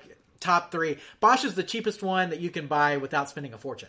Right. That's what I'll say. So, like, it's the best one you can buy without spending more than fifty dollars for windshield wipers. So, there you go. But, uh, anyway, totally off topic, but right. you got me talking on windshield wipers. It is what there it we is. Go. We moved to car talk. You say, there you go. We actually I'm just saying if uh, windshield wipers have gotten that complicated, I don't imagine what rebuilding an engine oh, is I like know. These days. So absolutely. So how about it? We it, got anything in the tech? We do. We have some. Um, somebody kit. Says they want us to do the uh, Mister. Oh, this is YouTube Punk says Mister Gatti's live show and game tour. Okay. They want to throw the game tour in there. So we'll we'll see. We may be able to work that out. We have five weeks till the next live show, which may give us a little extra time to set something like that up. Mm-hmm. So we'll see. Um, Michael McCormick, I have a custom lawn dart uh, Silver Strike combo, and I need to make a, a new female V G A connector. Uh, For one of the machines, I have the crimper and the parts. Just need some expert advice. I mean, as far as the the crimping and stuff goes, it's really usually. I mean, with those, Tim, you just solder on the wires that you need, and then you. I mean, or if you have the crimper piece, you can crimp the pins on and insert it into the connector. Mm-hmm. I mean, it's really not complicated. It can. You have to be very, very careful. We've done a video on crimping stuff. Not that small though. V G A is okay. a little bit different with those individual pins, if that's what he's doing. Okay. So um, it's a little bit different with that. You want to be very careful because those pins are very tiny in comparison to the ones that we usually use in Molex connectors. So um, just be very, very careful. And I would highly recommend a magnifying lens. Okay. Okay, when you're working with it. Tim, we have that. We used to have that big lighted magnifying lens that we could put stuff under. Um, something like that. I remember what you're saying. One time what we did, John, was we actually, um, so we stripped it back. Right. We put it through there. We crimped it. Then we put Pull a little sol- We put a little solder and we pulled a little heat shrink over it just to make sure it had a real good connection. Gotcha. Um, and that was one way that we did it that seemed to work really good. There you go. If you're having to do a lot of them, though, it would take it would be time consuming. Absolutely. Uh, Michael Bloom, uh, that's exactly true. A lot of logic uh, requires diagnosis of faulty arcade machine applies to many things, including working on cars, like you mm-hmm. mentioned, Tim. That is right. Uh, no conspiracy, no job. Is buying, fixing, and arcade games, then putting them in convenience stores on viable business? Will they take them? If so, how much uh, would you split the money? Uh, would you split the money wise or money? Well, wise? there every state has different laws. Yes, and all I really understand and all I've ever operated is in Texas. So I will tell you this much: the first thing you have to do in Texas, you have to buy an operator's license, which I think is still two hundred dollars. Right. Then you have to buy a repair license for like fifty dollars, so two hundred fifty dollars a year, whether you own any machines or not. Correct. Then you have to pay a tax uh, sticker per game of sixty dollars. So you're out three hundred and ten dollars minimum, or twelve hundred and something quarters before you ever even get started. So what you have in Texas by law, you have to split it. I think it's fifty fifty. The only way we've ever gotten around that was to tell them you're not making that's fifty fifty of the profit. Right. Well, you haven't made profit until that game has taken twelve hundred quarters. So I usually negotiated with them and said, look, the first pull or something, we're going to pay for the taxes and all that. You split that with me. We'll make sure then we start splitting fifty fifty.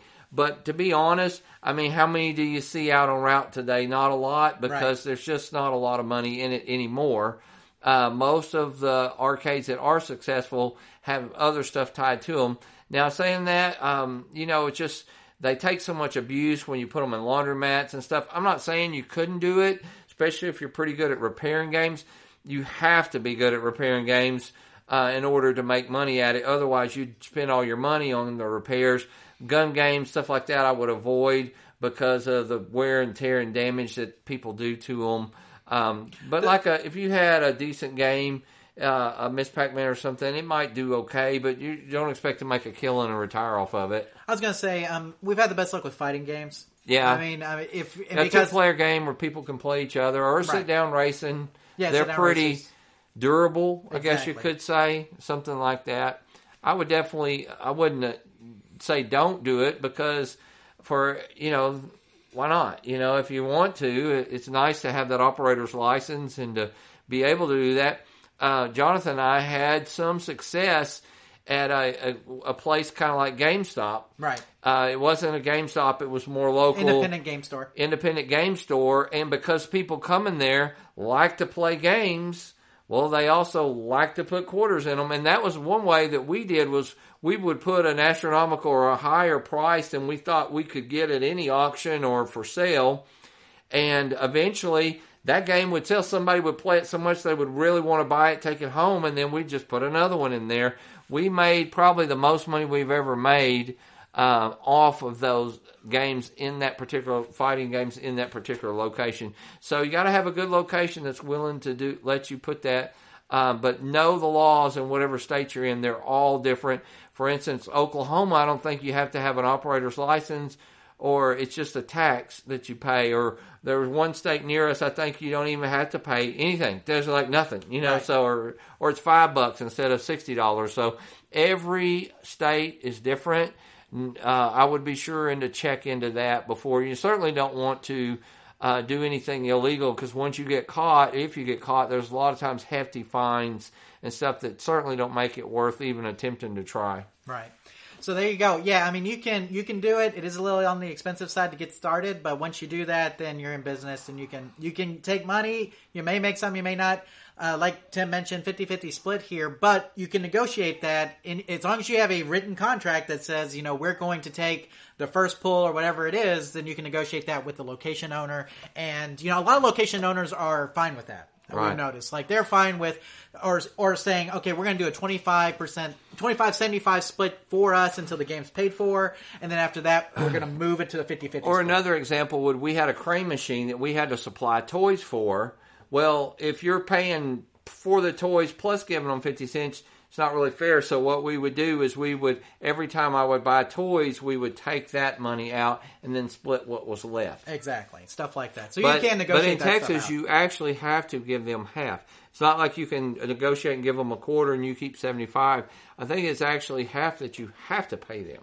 Right. I think you can negotiate that, though. Like yeah. I said, if you have a written contract, so. I think you can do it. But like I said, you have to have it written down. Right. It has to be written down, I believe. So, anyway. Good question. There you go. Uh, and he says, thank you. So, there you go. Um, let's see. Um, Oh, there you go. Project Farm did a wiper blade shootout. Michelin won. Yeah, I think Michelin's mm-hmm. were expensive, though, if I remember correctly. So uh, let's see here. Michael McCormick. This is a very unique machine. Now, he's talking about the V G A. Okay. It has a toggle switch between the games, and the game is playing blind. It has a custom V G A to edge connector, and that and that got broken. Okay, yeah, so you are going to have to repin that. And that, like we were saying, just be careful, because you're talking about some really tiny pins in there. So not too tiny, but it's it's a little cumbersome to deal with. Um, let's see. Um, Michael McCormick, thanks for answering my question, guys. I appreciate your, your, sh- I enjoy the show very much. Uh, we're glad to hear that. We like that you guys like watching it, because right. we wouldn't do it otherwise. So there you go. Um, always great. Wasteland Warrior, Tim, ten bucks. Wow. Thank, thank you, you so much for that. We appreciate it. Thank we appreciate it. And he says number one fan. So wow. He's got the little, uh-huh. uh, the little, um, little, uh, with emoji or whatever it is there. So. Wow, he he not only learned how to use the button, he got, he got all fancy and technical over there. All exactly, day. There you go. Uh, nice. YouTube Punk says, John from John's Arcade has his machines in a barcade-like um, place. He said it was fifty-fifty. He's in Jersey, and it depends on where you're at. The The laws are different depending on where you live. Jersey is actually one of the strictest places. Uh, they actually have a what's called a Jersey rule, where it has to give out... Um, like a prize or something. It's really strange. I don't, uh, the mercy ticket is actually invented for most Jersey games. Um, you no, have no, to turn it off, I no, think. Yeah, No Conspiracy, No Job says he is in California. Okay. So I don't know what the rules are in California, but I bet there's so much red tape. I mean, just, just knowing how California does other things, Tim. There's right. probably a lot of red tape that you'll have to walk through for that. And another thing that you did mention, county taxes. Um, so we don't have that in Texas. Right. But a lot of places have county tax uh, taxes for the games as well. So you have to have not only your state tax license on the game, you have to have a county tax license on the game. Sometimes you have to have a city tax license right. on the game on top of that. And say, now you understand that John and I from Texas, we're conservative. We barely count California as part of the country. Because of the taxes. I wouldn't say that. I like California. It's beautiful. It's beautiful. I've been there, but I'm just saying but the red as tape. Far as just the yeah, the taxes There's are horrible. High taxes, red so tape. I would really look into that. Um, everybody's going to want a cut of it, and that's why I wonder if it's really worth it anymore. Because right. uh, not only that, then they wanted to charge you a sales tax on top of that. Uh, for both parties, so I don't know, you know, um, check into it though. I'm not gonna, I don't want to discourage you, because there was a time when people told us not to do it. Exactly. And uh, probably times when I wouldn't have eaten had I not had some money that we had made, and we had made a lot of good money. Yep. Uh, and bought a lot of games. But and, you know, and, we also we check those games every week. Yeah. Every week you right. gotta be up there. Yeah. Because here's the thing: game is down, you don't make money. Right. Game is down, don't make money. So, oh, and we probably had a lot more respect for operators over the years, and we learned how to do some uh, quick fixes and stuff that we probably would never do if we had more time or on our own. Exactly. Our own so, game. Yeah. So there you go. But uh, I think we caught up on all the questions. Okay. So now it's time for your tip. tech tip. So I'm going to go ahead and bring this up for Tim here, and I'm going to let you take it, Tim. Go for it. Well, I will say that this time of the year, um, I, I, one, one reason I want to do this tech tip this month is because you got... two times of the month that I try to do things. One is on Valentine, right after Valentine's Day, and the other one is right after Halloween. So that's six months apart. And what you do is, um, it's a time of year here in Texas. It's a good time to fertilize your yard if you don't want a bunch of stickers and weeds everywhere. I need to do that, by the way. But it also we're is, way off topic tonight. Right? Cars, lawns, well, I'm bringing it back to it's also okay, a good go, time to replace the batteries in like my safe at work or any smoke detectors that you have. It's also highly recommended that if you have a video game or a pinball machine in particular, has a lot of more batteries than arcade games sometimes, um, that you replace those batteries about every six months. And it's not something we always think about.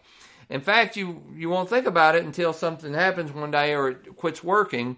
Uh, but I'll, I'll read the tech tip to you. It says, batteries on circuit boards are often used to power a memory chip after the game is turned off or unplugged. This chip saves all the top scores, game settings, et cetera. When the game is turned on, it reloads this information and makes the necessary adjustments. Leaving batteries installed for too long can lead to the alkali and the batteries leaking out, causing damage to the board. Make sure you change your batteries batteries regularly to avoid this. And I said, if you do the same thing I do, remember that Valentine's and Halloween are good times. There's six months to do that. Replace them in your smoke detector stuff in your house. Also, maybe your filters or whatever. It's a good time to change the batteries in games. I used to do this at Chuck E. Cheese all the time. Any game that I had that had a battery, every six months, I know our safe had batteries. I didn't ever want to come in one day and not be able to open the safe because the battery had died. Never happened one time because I was pretty re- pretty regular about changing those. But if you don't change them, as you can see in the picture, the they get that corrosion and stuff. Now, what do you do once they kind of have got corroded? Even if it's not leaked or done damage to your board, they can do some horrible damage um, to a board, almost irreplaceable in some instances. But what you can do, like in this one's not too bad so far, remove the battery, take a soft bristle toothbrush, and you can probably clean that up pretty good before you put another battery back in there. But just a tech tip to remind everybody is that kind of time of year that I like to check all the batteries on my games. Absolutely. Now, Tim, I mentioned something here at the bottom. This is the part I added. You can also install an N V RAM module to eliminate the need for batteries. Right. Okay, so the N V RAM, Tim, uh, is basically a flash memory chip that goes in place of like the standard memory chip that doesn't require a battery. It uses flash memory. And so you can, by using an N V RAM, you don't have to have the batteries installed. You can actually take the battery holders off the board in a lot of cases. Right. So um, now here's where the Williams game comes in, is that Arcade Shop has an N V RAM chip for Williams games that takes care of the voltage drop issue with switching power supplies. Okay. So you could basically still use a switching power supply, and this memory, once the game shuts off, it protects itself. So that even if the processor tries to write to the N V RAM, it stops it. Okay. Okay, and it would prevent you having to use batteries on the board.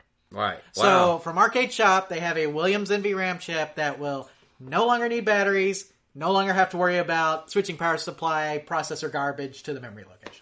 So everybody raise your hand and swear that you're going to go check your batteries in the next week before Valentine. You got a week before Valentine's Day. Of course, you take your wife, significant other to dinner and buy her flowers and all that stuff. But also, you must uh, show some love to your video games. And so, it's a good time. T- Tim's Tech Tip of the Month is to, if you haven't, if you've never changed your battery, I guarantee you it's time. Yep. So, make sure that you change your batteries if your game has a battery. Or install, or, or install, install N V RAM. I was about to say, or install an N V RAM chip. So, now, and of course, if you go, there's also a lot of uh, people will transfer and go to the watch style batteries, yep. uh, the lithium batteries and stuff. Now, those don't, but at least when they go bad, uh, they do cause some some issues. But at least they don't leak all over your board and des- eat and destroy everything. Yeah, I've so seen a lot them puff of the newer ones a have bit. Those. Yeah, I was about to say I've seen them puff up a little bit, but typically they don't they don't leak. Right. So I think they can technically, but it takes a lot for them to leak. It's not like Maybe what you so. get with standard alkaline batteries. Right. So now, YouTube Punk uh, went on to talk about some other things. The nice thing about California, Tim, and YouTube Punk mentioned this, is that there are a lot of shows in California, in- right. including the California Extreme.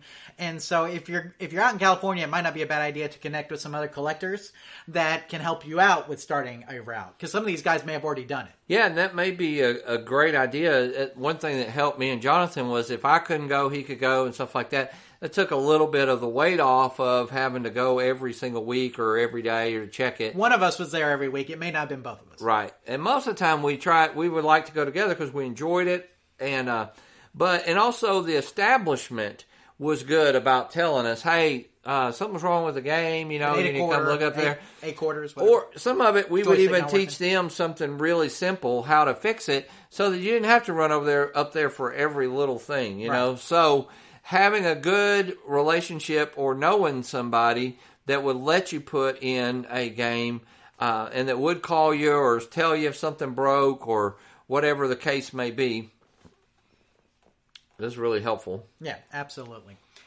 Okay, Tim, well, we're getting to the teaser. Okay. The thing that we teased at the beginning. And, uh, Tim, obviously, this got a lot of feedback on our Facebook yeah. page. I- I'm going to tease into this one and say, if you want to talk about a game that's going to last about a week on route, we're fixing to show you one. There you go. Oh, you think a week? I don't know, man. I... This thing is just, it, the way they mounted the readers, it just drives me crazy. Okay, well, let's go ahead and show it here.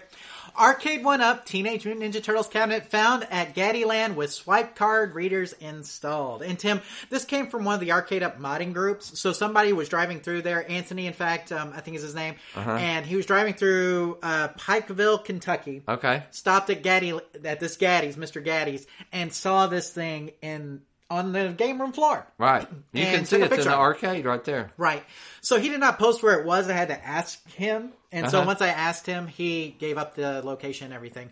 But um, I'm going to read the little thing here. Some pics emerged on February third in one of the Arcade One Up modding groups of a Teenage Mutant Ninja Turtles Arcade One Up cabinet that had been fitted with a card swipe system and put out on location.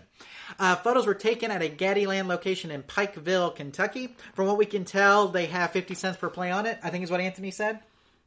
Card swipe units are probably hooked up to the start button for each player. Now, Tim, you have to remember, this is set on free play technically. Right. Okay, but there's a start button for each player. So if you took the wires from the start button and hooked them up to the card swipe, technically you should get the same result, right? Right. And so I think that's what happened here.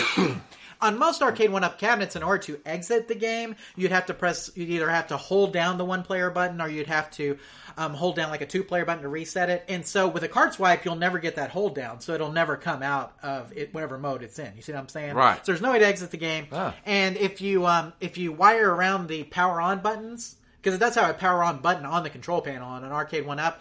So probably what they did was they just connected the two wires to the power-up button so that he kind of wire around that switch.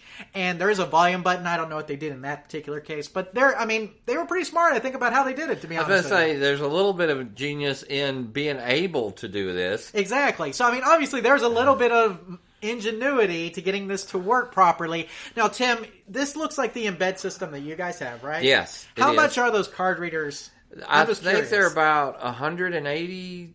Maybe two hundred dollars each. Okay. Ours have been under warranty for a pretty good while. So, so you don't know, right? So I haven't actually had to buy one in a while. But I'm, I want to say, let's just say for general pra- purposes, at least two hundred dollars each probably. At least so two hundred dollars, four hundred dollars, six hundred dollars, eight hundred bucks. That cabinet sells retail for four. Right. Okay, so the, the card readers are worth twice as much as the cabinet itself. And the problem I had, the first thing I noticed was where they're mounted. Every kid is going to sit there and lean on those and put their hand on those. And that cabinet's not made that sturdy. Right. I was worried about the, I would worry about the control panel falling in from kids standing in, in, on it. But those now readers, the, to me, will be gone by Saturday. Yeah, now the control panel itself, Tim, is attached to the Arcade One Up's pre, I mean, with four screws. So, I understand, I mean, but I'm still saying that it... That's what...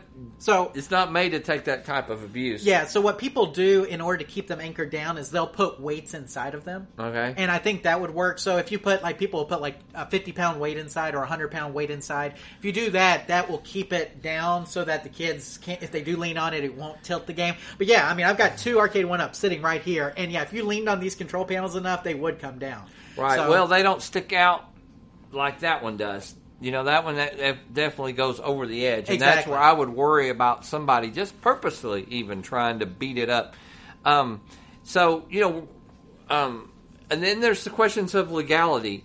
You know, do honestly, we're not lawyers and we don't know. Based on each state, everything is, I don't know if it's legal. I don't, I, don't, I want to say no, but I don't know. I'm not, I really don't know. Okay. Well, guess what? Yeah. We're going to debate it. All right. So tonight's arcade debate segment, oh, here, that's, that's us right here. And we're going to get to this, obviously, but I'm going to do this. Is it okay to take a home arcade unit and modify it to be used in a commercial environment, Tim? All now, right. Obviously, we're not really debating the legality of this. Right. Per se. It has to come into play somewhere. It does come into play. We will talk about that. But really, just from a, I guess... What would you call this? Just from our perspective, is it okay to take a home arcade unit and modify it to be used in a commercial environment? So let's get back to where we were, Tim.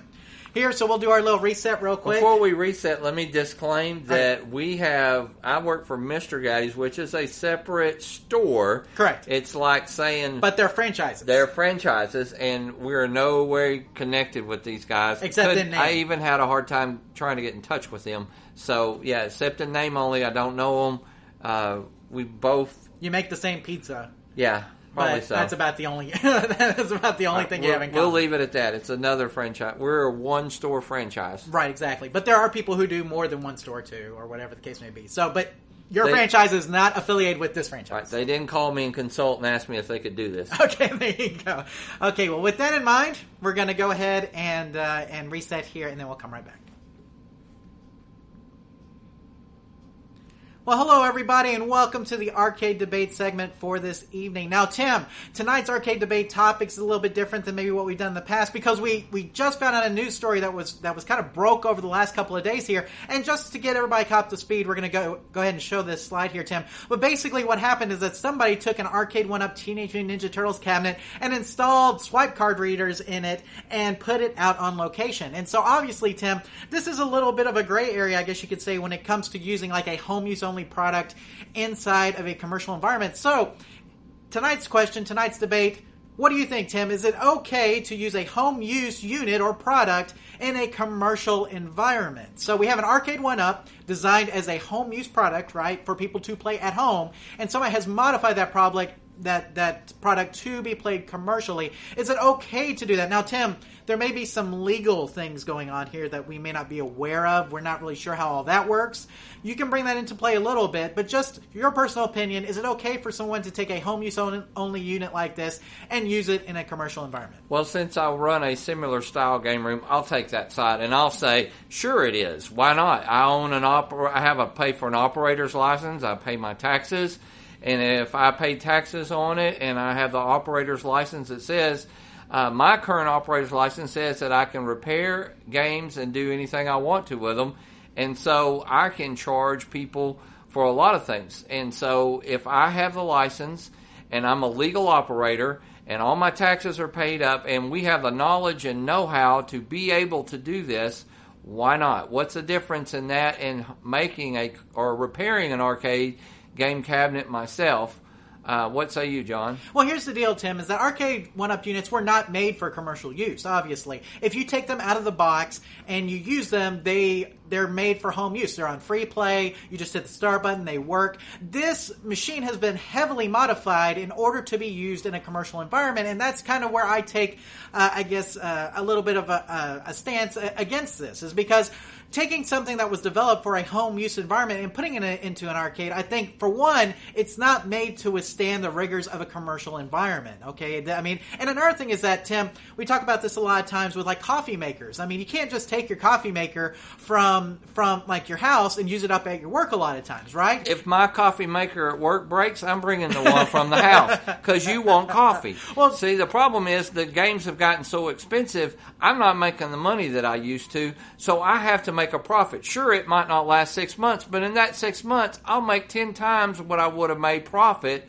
over the real expensive game. Well, my point, Tim, is that in a commercial environment, there may be different safety standards. And so the question is, is that it, does a home use unit, even though it's been heavily modified, meet the same level of safety that a commercial unit would meet? And I would say no. One of the things you mentioned kind of in our lead up to this topic, Tim, was that you were worried about kids pushing down the control panel and it falling on somebody, right? Well, if that happened, obviously, it's not a commercial unit. So would the people argue you were not using a commercial unit in your environment and therefore it was unsafe to operate in that environment? We've all been to Walmart and Sam's and seen them sitting there on display. You think kids don't crawl on them on Walmart? But they're free. They're play at your own risk, right? It's completely free. When you're charging for something, it's a little bit different. And like I said, when you're an establishment and it, and you've got a home use product in your establishment, I think you're taking a lot of risk from a safety standpoint that you may not have with a commercial product that was made for commercial environments. So, I mean, from it, just even outside of the legal perspective of this, the safety standard, I think, is a little bit different because, again, not made for a commercial environment, made for a home use environment, which is totally different from a safety perspective. Well, you know, back in the day, we had uh, these labs open up all over town where you could go in and people couldn't afford Xbox or PlayStations, but they could go in and play for an hour. And those were home use, but they charge you for the time to play them. This is another way that people come in. They're paying for the time that they get to play it. They may decide they want to go buy one and have it in their home. This way they could actually afford it. They don't have to go, well, you have to have an operator's license or four thousand dollars. For four hundred dollars, you could own your own. This would be a great way for Arcade One Up to even sell more of them. But the thing about it is, is that a lot of times they didn't modify that PlayStation from what it was originally. Here, whoever is operating this has modified this to be used in a way that was not intended by the original creator, the Arcade One Up people. That's it called, was not made it. That's called pure genius and ingenuity. Pure genius. Yeah, you I, have to have some skills to make this I thing work. I call that Southern rigging is what I call it, too. But, you know, it just depends. I think, I think though, from a safety perspective, and Tim, um, I've taken a lot, of, I took a lot of safety classes in college, have a lot of familiarity with things like OSHA. And so I do think that, like I said, you're running a little bit of a risk here by operating something in a commercial environment that is not a commercial product. I'll give you the last word though. Go ahead and finish this up. Well, as an operator, we run a risk every day, but I understand what you're saying, Jonathan. I don't like the way that it's mounted and that, Uh, there's a lot of problems I have with it. I think that I would have definitely checked it out. I'm also concerned about the legality of it. I don't know. Uh, you've got two over here. I, I've thought about it. I've never actually read them. Do they say for home use only? Um, Do they now, say, sometimes the logo, know? the Arcade One Up logo does have home arcade unit or something like that underneath it. But as far as the actual, like, wording and stuff, it's got a nice little placard on the back that has a lot of the instructions and things. We can read that placard here in a bit to see. But you got to remember that they're not selling them to go into arcades, Tim. Well, they're a not. lot of arcades have an axe throwing arena, and you know there's there's not it's not a it's it's set up for safety. But talk about something unsafe. You're not throwing axes at nobody. You're just playing a video game. Most people would be respectful. I think it'd be fine. But what say the audience? I'm curious of what other people think about it. Yeah, so let us know your opinion on this. What do you think? Is it okay to modify a home use only unit and use it in a commercial environment? If you're uh, watching this on Facebook or Twitter, then you can chime in in the comment section or send us a reply to this message and let us know. Or if you're just watching this on YouTube, you can also let us know in the comment section below. Again, thank you for joining us to, for the arcade debate segment for this evening, and we'll see you next time. Okay, Tim. Now, that was good. You know, the question, and of course, guys, you know, when we're we're arguing, we're just taking different sides. We right. both feel like it probably shouldn't be there. Exactly. We both looked at that and went like, oh, my gosh, what are you thinking, you know? But at the same time, you know what I want to know? What does Arcade One Up think about it? What do Absolutely. they think? Are they going, oh, that's cool, somebody took one of our game, or are they going, what the heck? Who well, and what does Raw really? Thrills think about it? Right. Who actually sells the Teenage Mutant Ninja Turtles arcade? Yeah, that machine. I have at my game You room. actually have. Right. So, and we paid a lot of money for it, and it definitely holds up to the abuse. And I'm like you, if somebody gets hurt, then how liable are you going to be? That That's a tough call. It really is. So and in, in chat, in I was here, about to say, YouTube Punk says the only new Teenage Mutant Ninja Turtles game is uh, Raw Thrills. Correct. Um, let's see. Yeah, the, the uh, original game is being sold by Arcade One Up. Let's see. YouTube Punk says, guys, we're all friends here. Yeah, we're yeah. friends. We're friends. It's okay. Uh, let's see. It's all fun and games until you squash a kid like IKEA. yeah, well, um, Tim, we're going to talk about that in the after show. I watched a documentary on the IKEA dresser tip over stuff. Have you seen this? Like IKEA uh-huh. made dressers that tip over on kids when you know it doesn't oh, have the right weight to mm-hmm.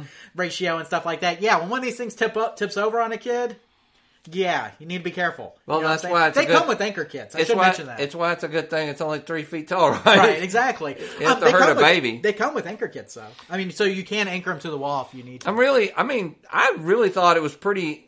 Number one, we talked about it before. Yep. We said to make one coin up was possible. Right. We haven't done it yet, but right. somebody that actually did it and put a card reader on it, I thought was kind of cool. Um, you know what? I'd had a little bit more respect if maybe that would have just been like the birthday room or something, yes, you know, exactly. like its own little mm-hmm. area, not out in the main arcade, or you just, maybe you just had it for, I thought about we have one and just put it in there for free play. Exactly. And just let the kids who's having sure. a birthday play it. Yeah.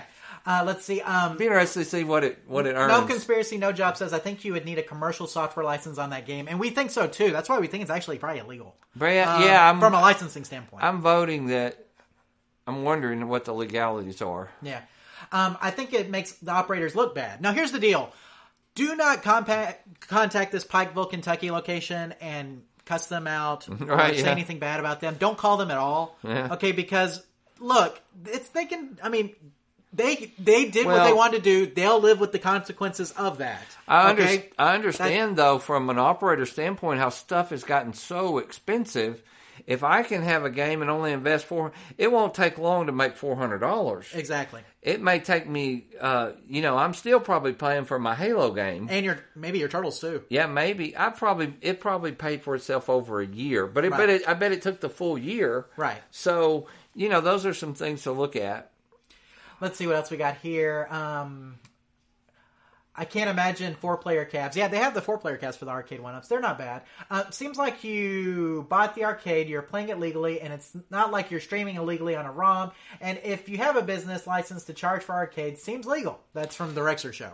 It's it's a gray, like you said, a, a really gray area. Yep. And and it may take a court case or something to decide, and they may can change it. They may say, well, you know, it's your place, do what you want to do. Exactly. Uh, but but I would, something in my gut kind of says it's not, this is not right. Right, exactly. Maybe it's not. And I doubt Arcade One Up is very thrilled about it. I would, I would imagine so. I mean, because to in a way, it kind of undercuts their their home use only argument, and right. may prevent them from getting licensors in the future. Right. You know, if if people are thinking they're going to put them out on route. Now, would this have? Let, let me throw this question to the group and to you, John. Um, had they went about and got made a little sturdier, more commercial unit, uh, would then would you have a problem with it? Because I think I honestly think they have a market for that at Chuck E. Cheese. Maybe. I think because they're little, right, and they're kid size. You know, there was a lot of games in at Chuck E. Cheese that for a while there that we were buying these little cabinets, and they were getting them for like nine, eight or nine hundred dollars out of China and stuff. Sure. And you know what? They didn't last very long, but gosh, do you know how many? It took two Saturdays, and they paid for themselves. Sure. Um, Tim, we. Uh, Jack sixty-four was in the was in the chat while we were doing our debate, okay. and we didn't get to his question. question. He said, "Hey guys, two of my cabs, WrestleMania and Sega Strike Fighter, made a terribly loud electrical buzzing noise when I turned on. There was a burnt smell in the air afterwards. I think I remember one of your videos mentioning a flyback issue, or could it be something else? Thanks for the show. You guys helped me take the leap into my new hobby." Okay. So, Tim, I mean, that's the thing about like that burnt smell, like we were talking about. Flyback is definitely possible, okay, but it could be anything. Right. Okay. It so could that's be what anything. That's what I said I would do. I would unplug. If first, if you can't find it, you have physically smelled without the game on. You've looked with a flashlight. You can't find anything burned. The first thing I would do is unplug the board and the monitor and just see if it powers up. Like you got voltage, everything's good there. The next thing I would do would be to plug in the board and see if it plays blind. Right. Then at that point, you know it's something in my monitor. It probably is a flyback or but something. But here's the deal: is he says that hum. he says he had two games. He says he has the two games, and it sounds like they were both doing it. Yeah. So that sounds like we got a power surge, maybe power supplies. Yeah, maybe so. Right? Because I mean, you may. If that's you got, why. That's why I would unplug everything else because you don't want to do any damage. Exactly. But then read the power supply. They don't have any power. You got some kind of weird. Uh, if you lived in Texas, it's a hot day, you know, or something. It just. You get those power surges, and they can do a lot of damage. Um, right. I mean, the fact that both of them are doing it, I wouldn't think flyback. You know what I'm saying? I mean, because I would think power supply. Right. I and, mean, I would think you got where, jacked. That's where I would wonder, were they plugged into the same electrical outlet? These are questions I would ask, because maybe you got a bad uh, grounding issue or something that caused that. You might have an electrician come and take a look at it, because it's very rare that something would zap two games, unless you got hit by lightning. Unless you got hit by lightning, I was about to say, or you got a huge power surge. I mean, yeah. It might not be lightning, could have been something else, but I mean, those are the things that can cause that. Um, Jack says, sadly, all my repairs on hold until I find a site that ships to um, Puerto Rico, I guess, for a reasonable price. Most sites um, that have great prices on parts just don't ship them here. And I can see uh, that. It's just hard to get stuff over there. It really is. And so it, it's more about a charge that they incur for shipping it to you. You know what I'm saying? It's, I mean, mm-hmm. if they could ship it to you cheaper, they would. But the problem is that their shipping cost is expensive, and so therefore they have to pass it on to you. Right. And that's just unfortunate. We've run into that shipping D V Ds out overseas. Yep. Some mm-hmm. of them are really expensive. Absolutely. Some are cheap. Yep. Some are like, wow, this is like shipping to my neighbor, but mm-hmm. others aren't. I'm used to paying a bit extra for shipping, but but some places, mostly FedEx users, have insane shipping costs. Yeah, and it just depends on the carrier, because some right. carriers ship uh, ship to Puerto Rico for cheaper than others. So and you might find out who your cheaper carrier is and ask them, look, I know you normally ship FedEx. Would you mind shipping this one U P S because it's a lot cheaper, or U S Mail? Yeah, U S P S. So, absolutely. U S P S is usually cheapest international, from yeah. what I found. Uh, J- Jack says, my main issue with one-up cabs is that two adults just don't fit side-by-side. Can't imagine four-player cabs. It's not bad. I played um, two adults sitting side-by-side on the Street Fighter. Tim, you haven't been here since I put together Street Fighter two. Oh, I didn't So, know I have that. A Street Fighter two one. I put it together, and you weren't uh, you weren't here. Wow. Or it wasn't together last time you were here. And it's Good over job. There. Um, and I've got the um, plexiglass covers on them, too, you'll notice. I did notice that. so, um, but the Street Fighter plays pretty decently for what I paid for it. And uh, you can get two people side by side sitting on little like cocktail style stools pretty easily. I like your stool. Yeah. Mm. So there you go. Uh, it's not as bad as you think. I promise. So uh, let's see. Okay. What's the actual legality? And Tim, this is a great question. This is from Michael Bloom. What's the actual legality of a sixty in one hooked up to a coin mech? I've just seen a lot, and I just wondered. Technically illegal. Right. Um, so, as you might know, we have a relationship with Holland Computers, who used to sell the sixty in one boards. Um, Holland Computers is a supplier for Namco.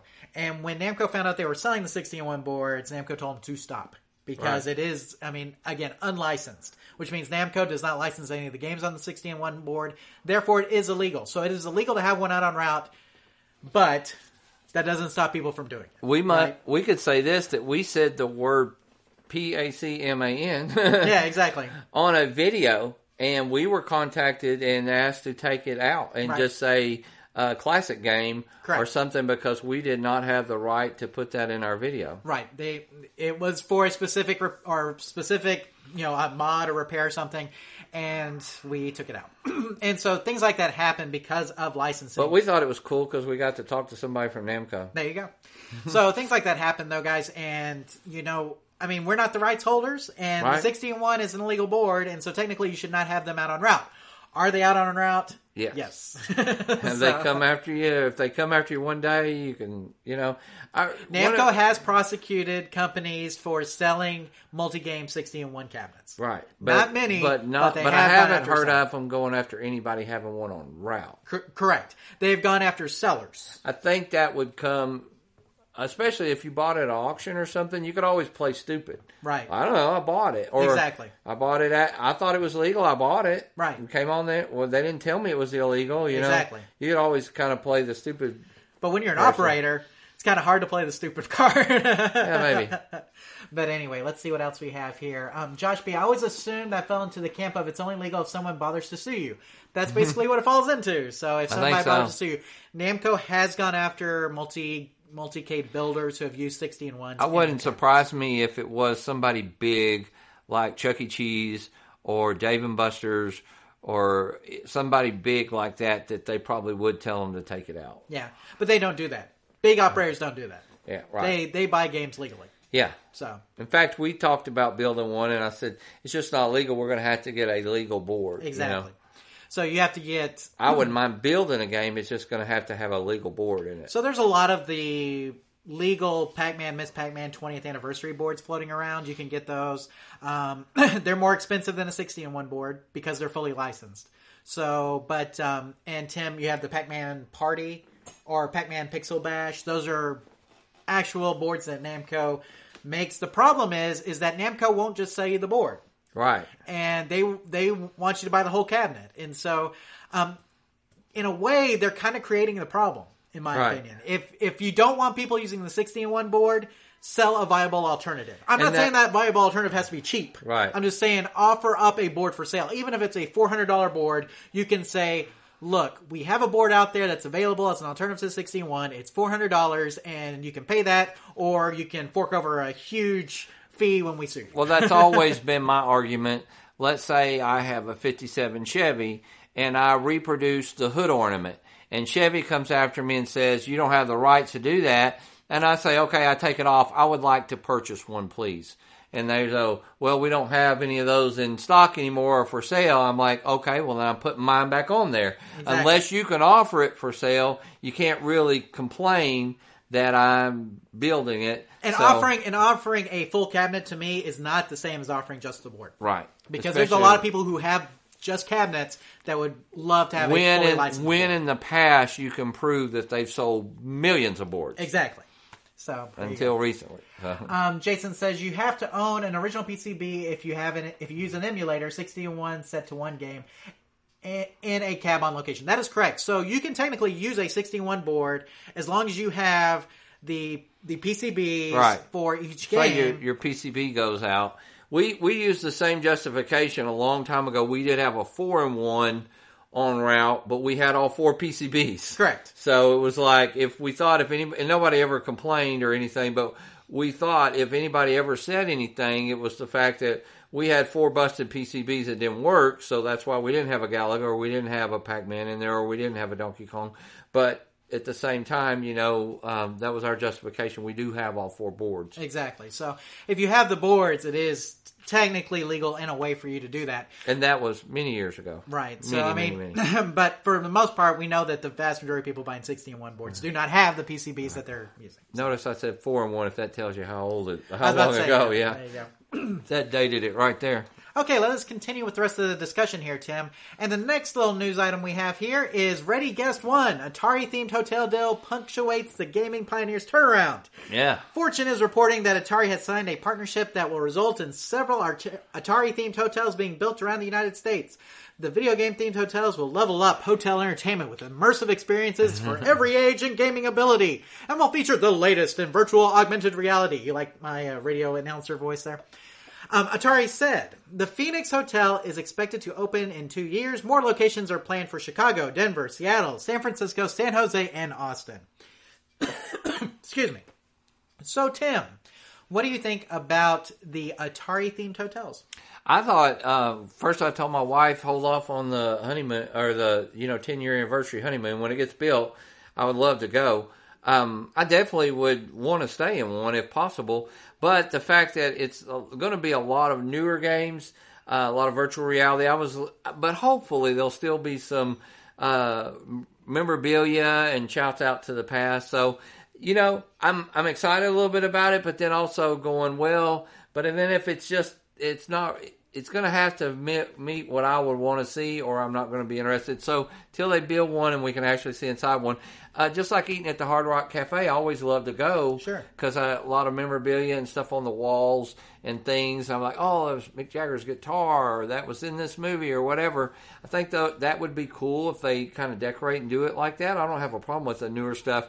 I just, when you think of Atari, and the picture is cool, you know, and so I think it's a great idea. I think that there's a lot of people uh, that would, would visit that. And now, I'll put it back up here. That, how cool would it be to have a gaming convention in that? Sure, and maybe that's what their whole thought is. There's been a lot of gaming conventions kind of start up recently, and maybe this is what these hotels will be designed for, is something like that. But um, I think it's cool, too. I'm just worried. It just doesn't seem like Atari's done anything good in the last twenty years for the most part. Exactly. Except so, for lend their name to stuff. Or, or saying they're going to do something.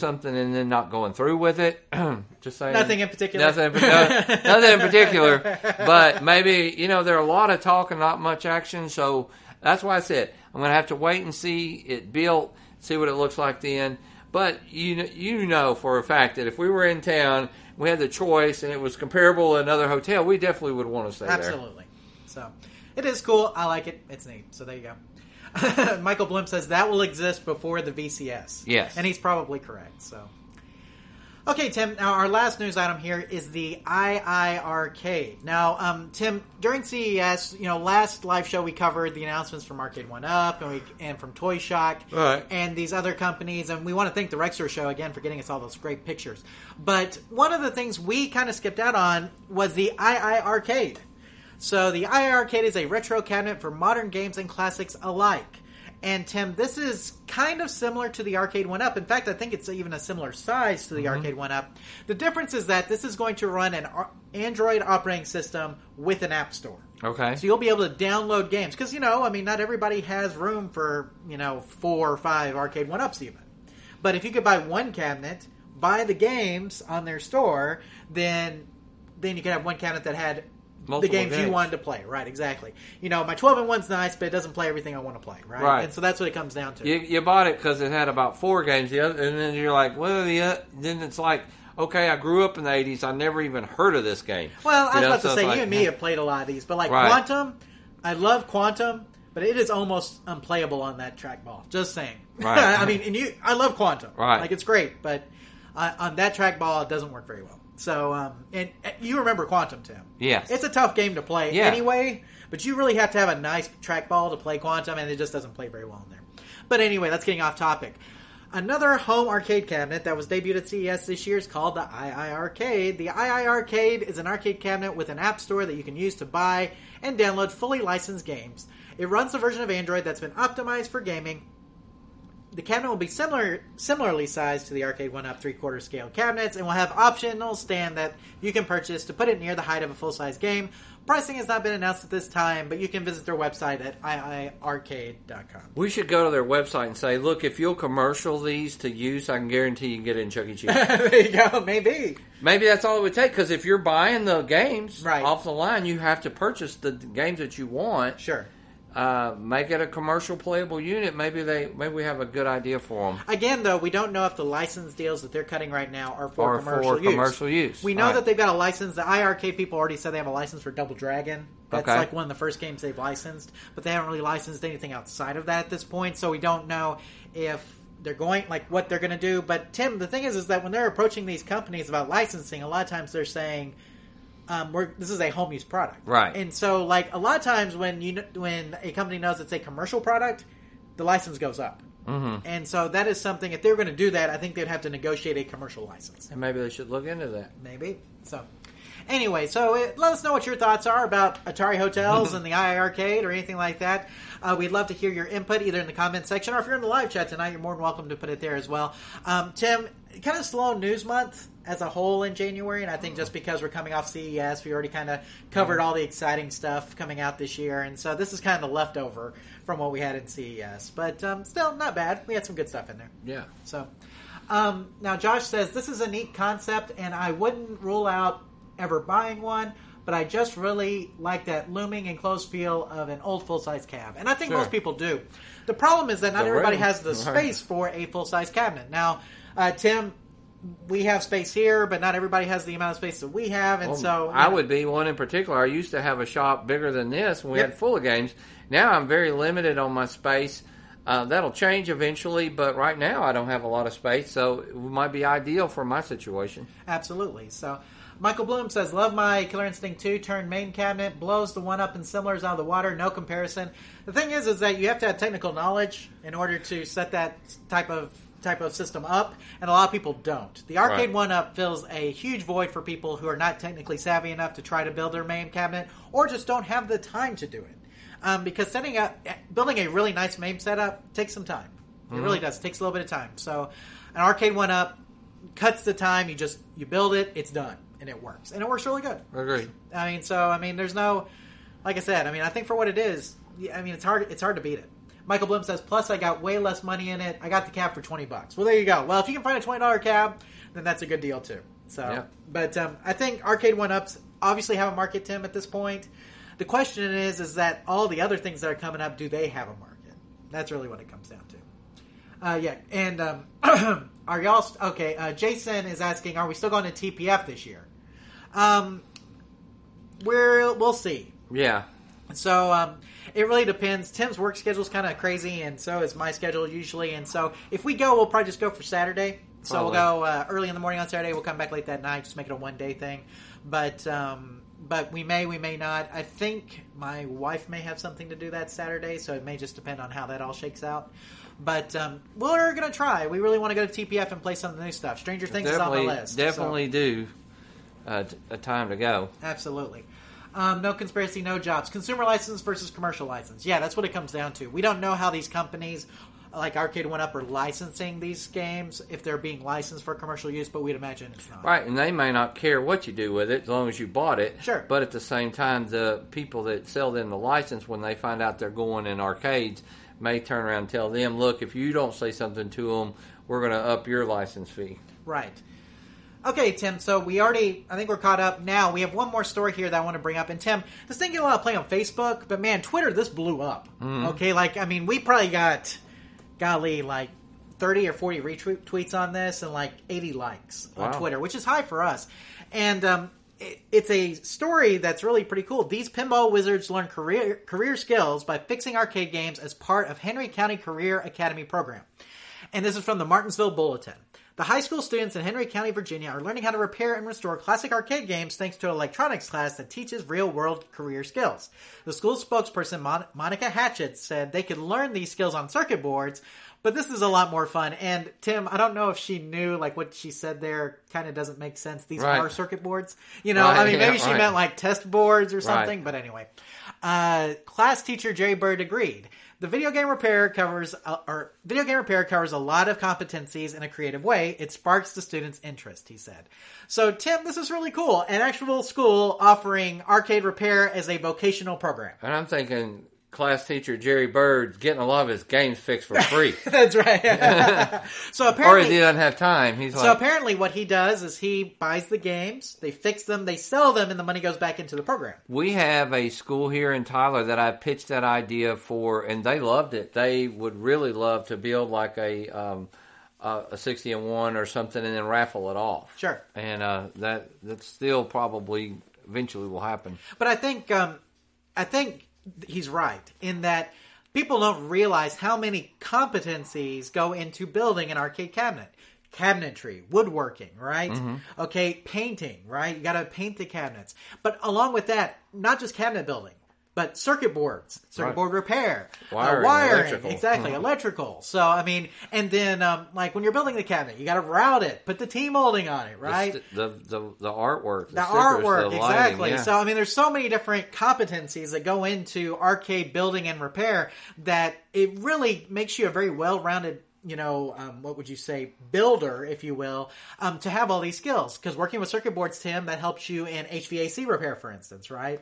Um, doing cabinetry helps with actual woodworking things. So if you're building cabinets for a company, or if you're, um, like, like let's say kitchen cabinets, you see, so the same things that you'd use to build a table or something else, just same kind of skills that you'd use in arcade repair to build a cabinet. And so um, yeah. it kind of helps you in a lot of different areas working with arcade games, not just electrical like people. A couple think. years ago, I was on a job interview, and it was to fix commercial printers. A lot of them have a video screen, a lot of stuff. And he goes, well, I don't know how arcade repair and uh, maintenance would convert over. And I said, well, let me tell you something. I know how to do this, this, and this, and this. We do circuit board repairs. If that monitor goes out, we fix it. We don't just throw it out. Sure. And he was very impressed. He was like, wow, that really, you could do a lot of stuff with that. He said, there's probably nothing in this job that you haven't done yet. And right. I'm like, yeah, you know, so it really does help. Uh, so the more you watch, the more you know, the, the better off you will be. But if nothing else, it'll give you the um, confidence to try a lot of things at home and fix and replace lights. And when ballasts go out, you're not, you know, you don't. You just you learn how to do that kind of stuff. Exactly. So it gives you a lot of different skills in a lot of different areas. And the Rexer Show agrees. He says, great point, guys. A lot of facets involved in building. Most people have one or two, but can't do them all. Exactly. So some people may have cabinetry. They can, they're really good wood workers. They can do all the woodworking. Some people may have electrical. They can do all the wiring. They can do all the circuit board repair. But you really have to have both to build a cabinet. Yeah, you you don't know how many, every, everybody's been watching the live show for a while. Guys will start off, I'm really good at elect. I'm an electrician, but I have no idea how to do this circuit board repair, right? right. Or you know, or I'm very good at this part, or, or carpentry and stuff, but I have no idea. It was kind of how we met, Jonathan. I was really good at the hardware end, but I couldn't do the software end. Sure. And so we have learned and taught each other uh, very a lot through that. Absolutely. Over the years. Uh, Eric says, I enjoy the live shows and remember the electrical bill cost on the arcade cabinet video from Tim. That video was very informative. A lot of folks. Uh, to a lot of folks, thank you, sir. So remember when we broke down the electrical um, usage of an arcade game? Yeah, because a lot of people were in fear that if I have all these games, my electric bill is going to triple. Right. And what we proved was it's not that expensive, and you're not running them sixteen hours a day. Right. But they don't really pull a lot of amps anyway. So, and about how much you could have on each one. So uh, that's been a long time ago since we shot that video, so thank you for mentioning that. It's always a... a fun video when I go back and look at it or think about it. Well, you see, and here's the thing, Tim, is that one of the most inefficient things you can do with electricity is heat, which right. is why toasters and hair dryers, right. microwaves, exactly, take up way more than arcade games, right? Right. So, I mean, you know, a lot of people don't realize that. Whenever they do it, vacuum cleaners, for instance, also pull a lot of amps, right? Yeah. I mean, so anything that you turn on and your light's dim pulls a lot of amps, right? You know, when we were in Europe, we kept having to buy adapters, right? right.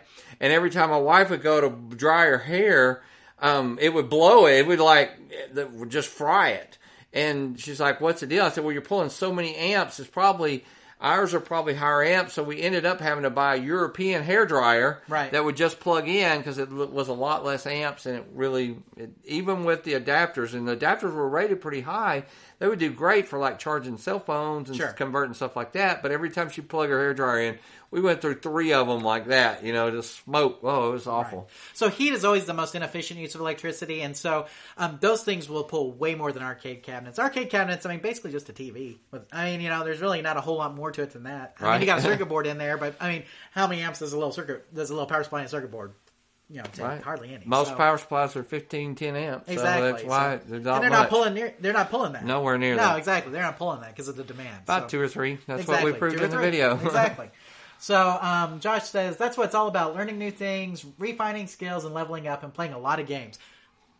Why? What do we say here at Arcade Repair Tips? Fix the game. Fix the game. You play, play the game. game.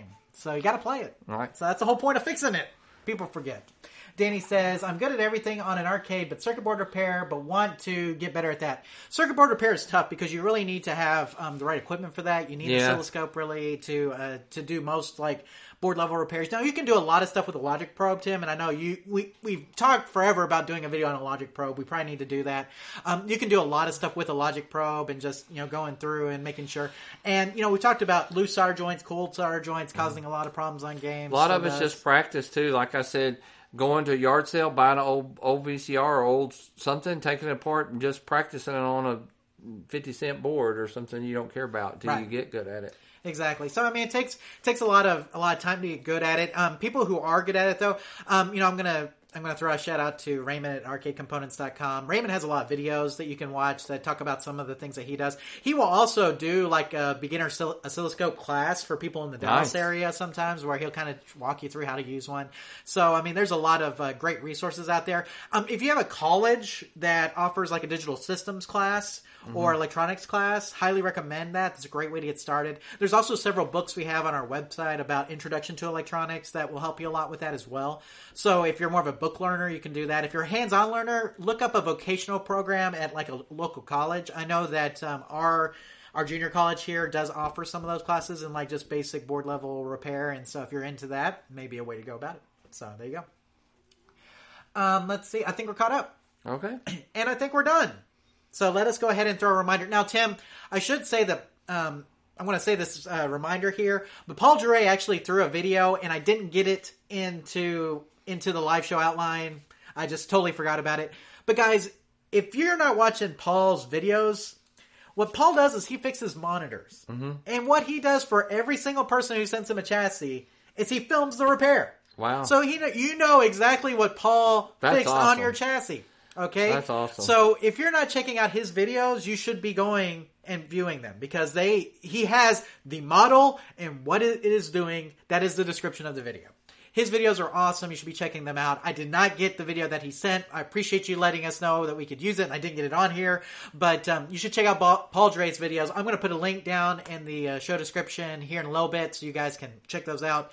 But he's got some excellent monitor repair videos. If you're looking at monitor repair, you definitely need to check out his videos. But let me go ahead, Tim, and get this out of the way real quick. We do want your arcade-related videos. So if you want some free advertising for your YouTube channel, we're always looking for people to submit short videos, ten minutes or less, about arcade-related topics. Send your link, a link of your video, to questions at arcade repair tips dot com. Our staff will review it. If we like it, we'll use it during one of our live show epi- episodes. Make sure you put a plug-in for your channel so that people will know where to find you. We look forward to your submissions. So, great stuff there, Tim, as always. Like I said, Paul sent in his, um, Paul Jerray, okay, sent in his, uh, his video, and we didn't get on the outline, but you should check out his channel anyway, and we'll link to it in the uh, show description here. And I didn't put the links up for this episode, Tim, kind of got behind, okay. um, but I will be putting those up shortly, so when we do, you'll find it there. And then, Tim, of course, we have our contact information. Tim, I think everybody knows by now, but we'll throw it back out here. To get in touch with us, best way is questions at arcade repair tips dot com. Send us an email, questions at arcade repair tips dot com. If you put live show in the subject, you'll get it mentioned on the show. And Tim, we just kind of pick questions, um, just the ones that we get every month uh, from the big list. And sometimes we just we, we email them uh, back. Sometimes we cover them on the show. So, I mean, just because your question didn't make it on the show doesn't necessarily mean that it wasn't answered or whatever the case may be. So, um, again, questions at arcade repair tips dot com to send a message to us. We also have our YouTube page, which you're on right now, unless you're listening to this on the podcast. But you can find our YouTube page at youtube dot arcade repair tips dot com, youtube dot arcade repair tips dot com. And comments and um, follow-ups from the last live show will be covered on the next episode. Tim, we had two follow-ups on this one from uh, mm-hmm. people who sent us in questions last time, and it's always good to get those in there, so you will see comments and follow-ups from the last live show on the next episode. Again, youtube dot arcade repair tips dot com for that. And then we have our podcast email, Tim, and we should mention that we still have the podcast going, and I, and I haven't talked to Eric. I've been so busy. He he tried to call me the other day, and I sent him back a message on Facebook, but um, it sounds like they're going to be doing a question-answer podcast at some at some point in the future, so um, when they do, we'll... Um, We'll update you guys. We'll let you know. But again, that's Eric and Rusty who do that podcast, Tim. And you can send them a message at podcast at arcade repair tips dot com, podcast at arcade repair tips dot com. And you can subscribe to the podcast on iTunes at itunes dot arcade repair tips dot com and Stitcher at stitcher dot arcade repair tips dot com. Tim, we're also on Spotify, so you can find us at arcade repair tips dot com. Do a search on Spotify. You'll find us there. Tim, somebody left a review on the iTunes page, a very f- nice five-star re- review for the podcast awesome. This month. So we want to throw a shout-out to whoever that was. I can't remember the username at the moment, but thank you for leaving a great review. And if you enjoy what you're listening to on uh, on this podcast, if you're listening to it that way, make sure you leave a review there and let us know. And then we have our social media pages. We have our Facebook page at facebook dot arcade repair tips dot com. And we want to thank Mark and Louie for the wonderful work that they do there, posting all sorts of great information. And, uh, you know, obviously, Tim, all that stuff also gets posted on our Twitter feed, and that's at twitter dot arcade repair tips dot com. And like I mentioned, Tim, it's weird because sometimes things from so, – they'll catch fire on the Twitter page and not on the YouTube page or vice right. versa. And so um, it's nice that we have it kind of cross-posted because, you know, it's just, it seems like it's different audiences in both places. So you never know who's going to pick up on what, which uh, which one's going to be more popular for a particular story or whatever the case may be. But again, facebook dot arcade repair tips dot com and twitter dot arcade repair tips dot com, and you can check out our social media pages. Highly recommend that, so that way you can um, that way you can keep in touch with us between shows. So, Tim, I think that about does it for the uh, live show. We're about to come up to the after show. For those of you guys who are listening on the podcast, if you want to view the after show, you'll need to go to YouTube to view that. But, Tim, the after show is basically an Anything Goes show where we talk about all sorts of different things. And what do we have for the after show on this episode? Well, we're going to talk about a football game that happened last week. Was there a football game? There was a football game. Are you sure? Uh, yeah. I, okay. At least I know there was a burlesque show uh, during the halftime. Oh, okay. I understand. Oh, that's right. Okay, I do remember now when you and, say it like uh, that. So we're talking about some shows and T V uh, T V shows and movies that we've been watching and who knows what else. Exactly. We'll just throw it all out there. Now, arcade we'll questions. We'll also be answering more questions. I was about to say, arcade questions are always welcome during the after show as well, but it's more of an anything goes topically uh, type of show. So if you're listening to this on the podcast and you want to check that out, make sure you check out the live stream on YouTube for this episode to hear more about that.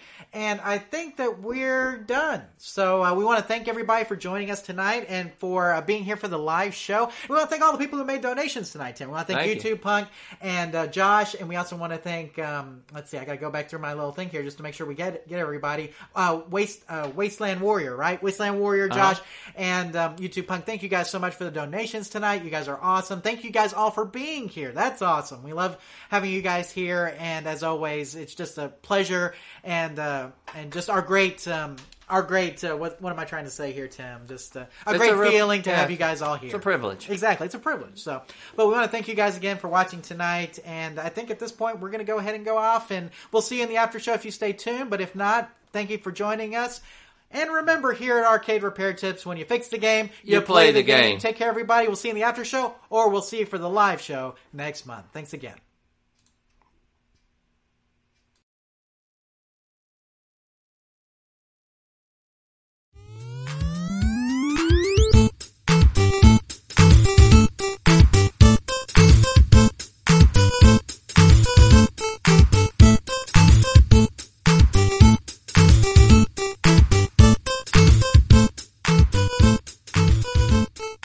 Thank you for watching this episode of the Arcade Repair Tips live show. All of our past episodes are available on our website at arcade repair tips dot com or on our YouTube page. This show is intended for entertainment and educational purposes only. Please consult a professional before attempting to repair any coin-operated machines yourself. The preceding program is a Varcade Entertainment production.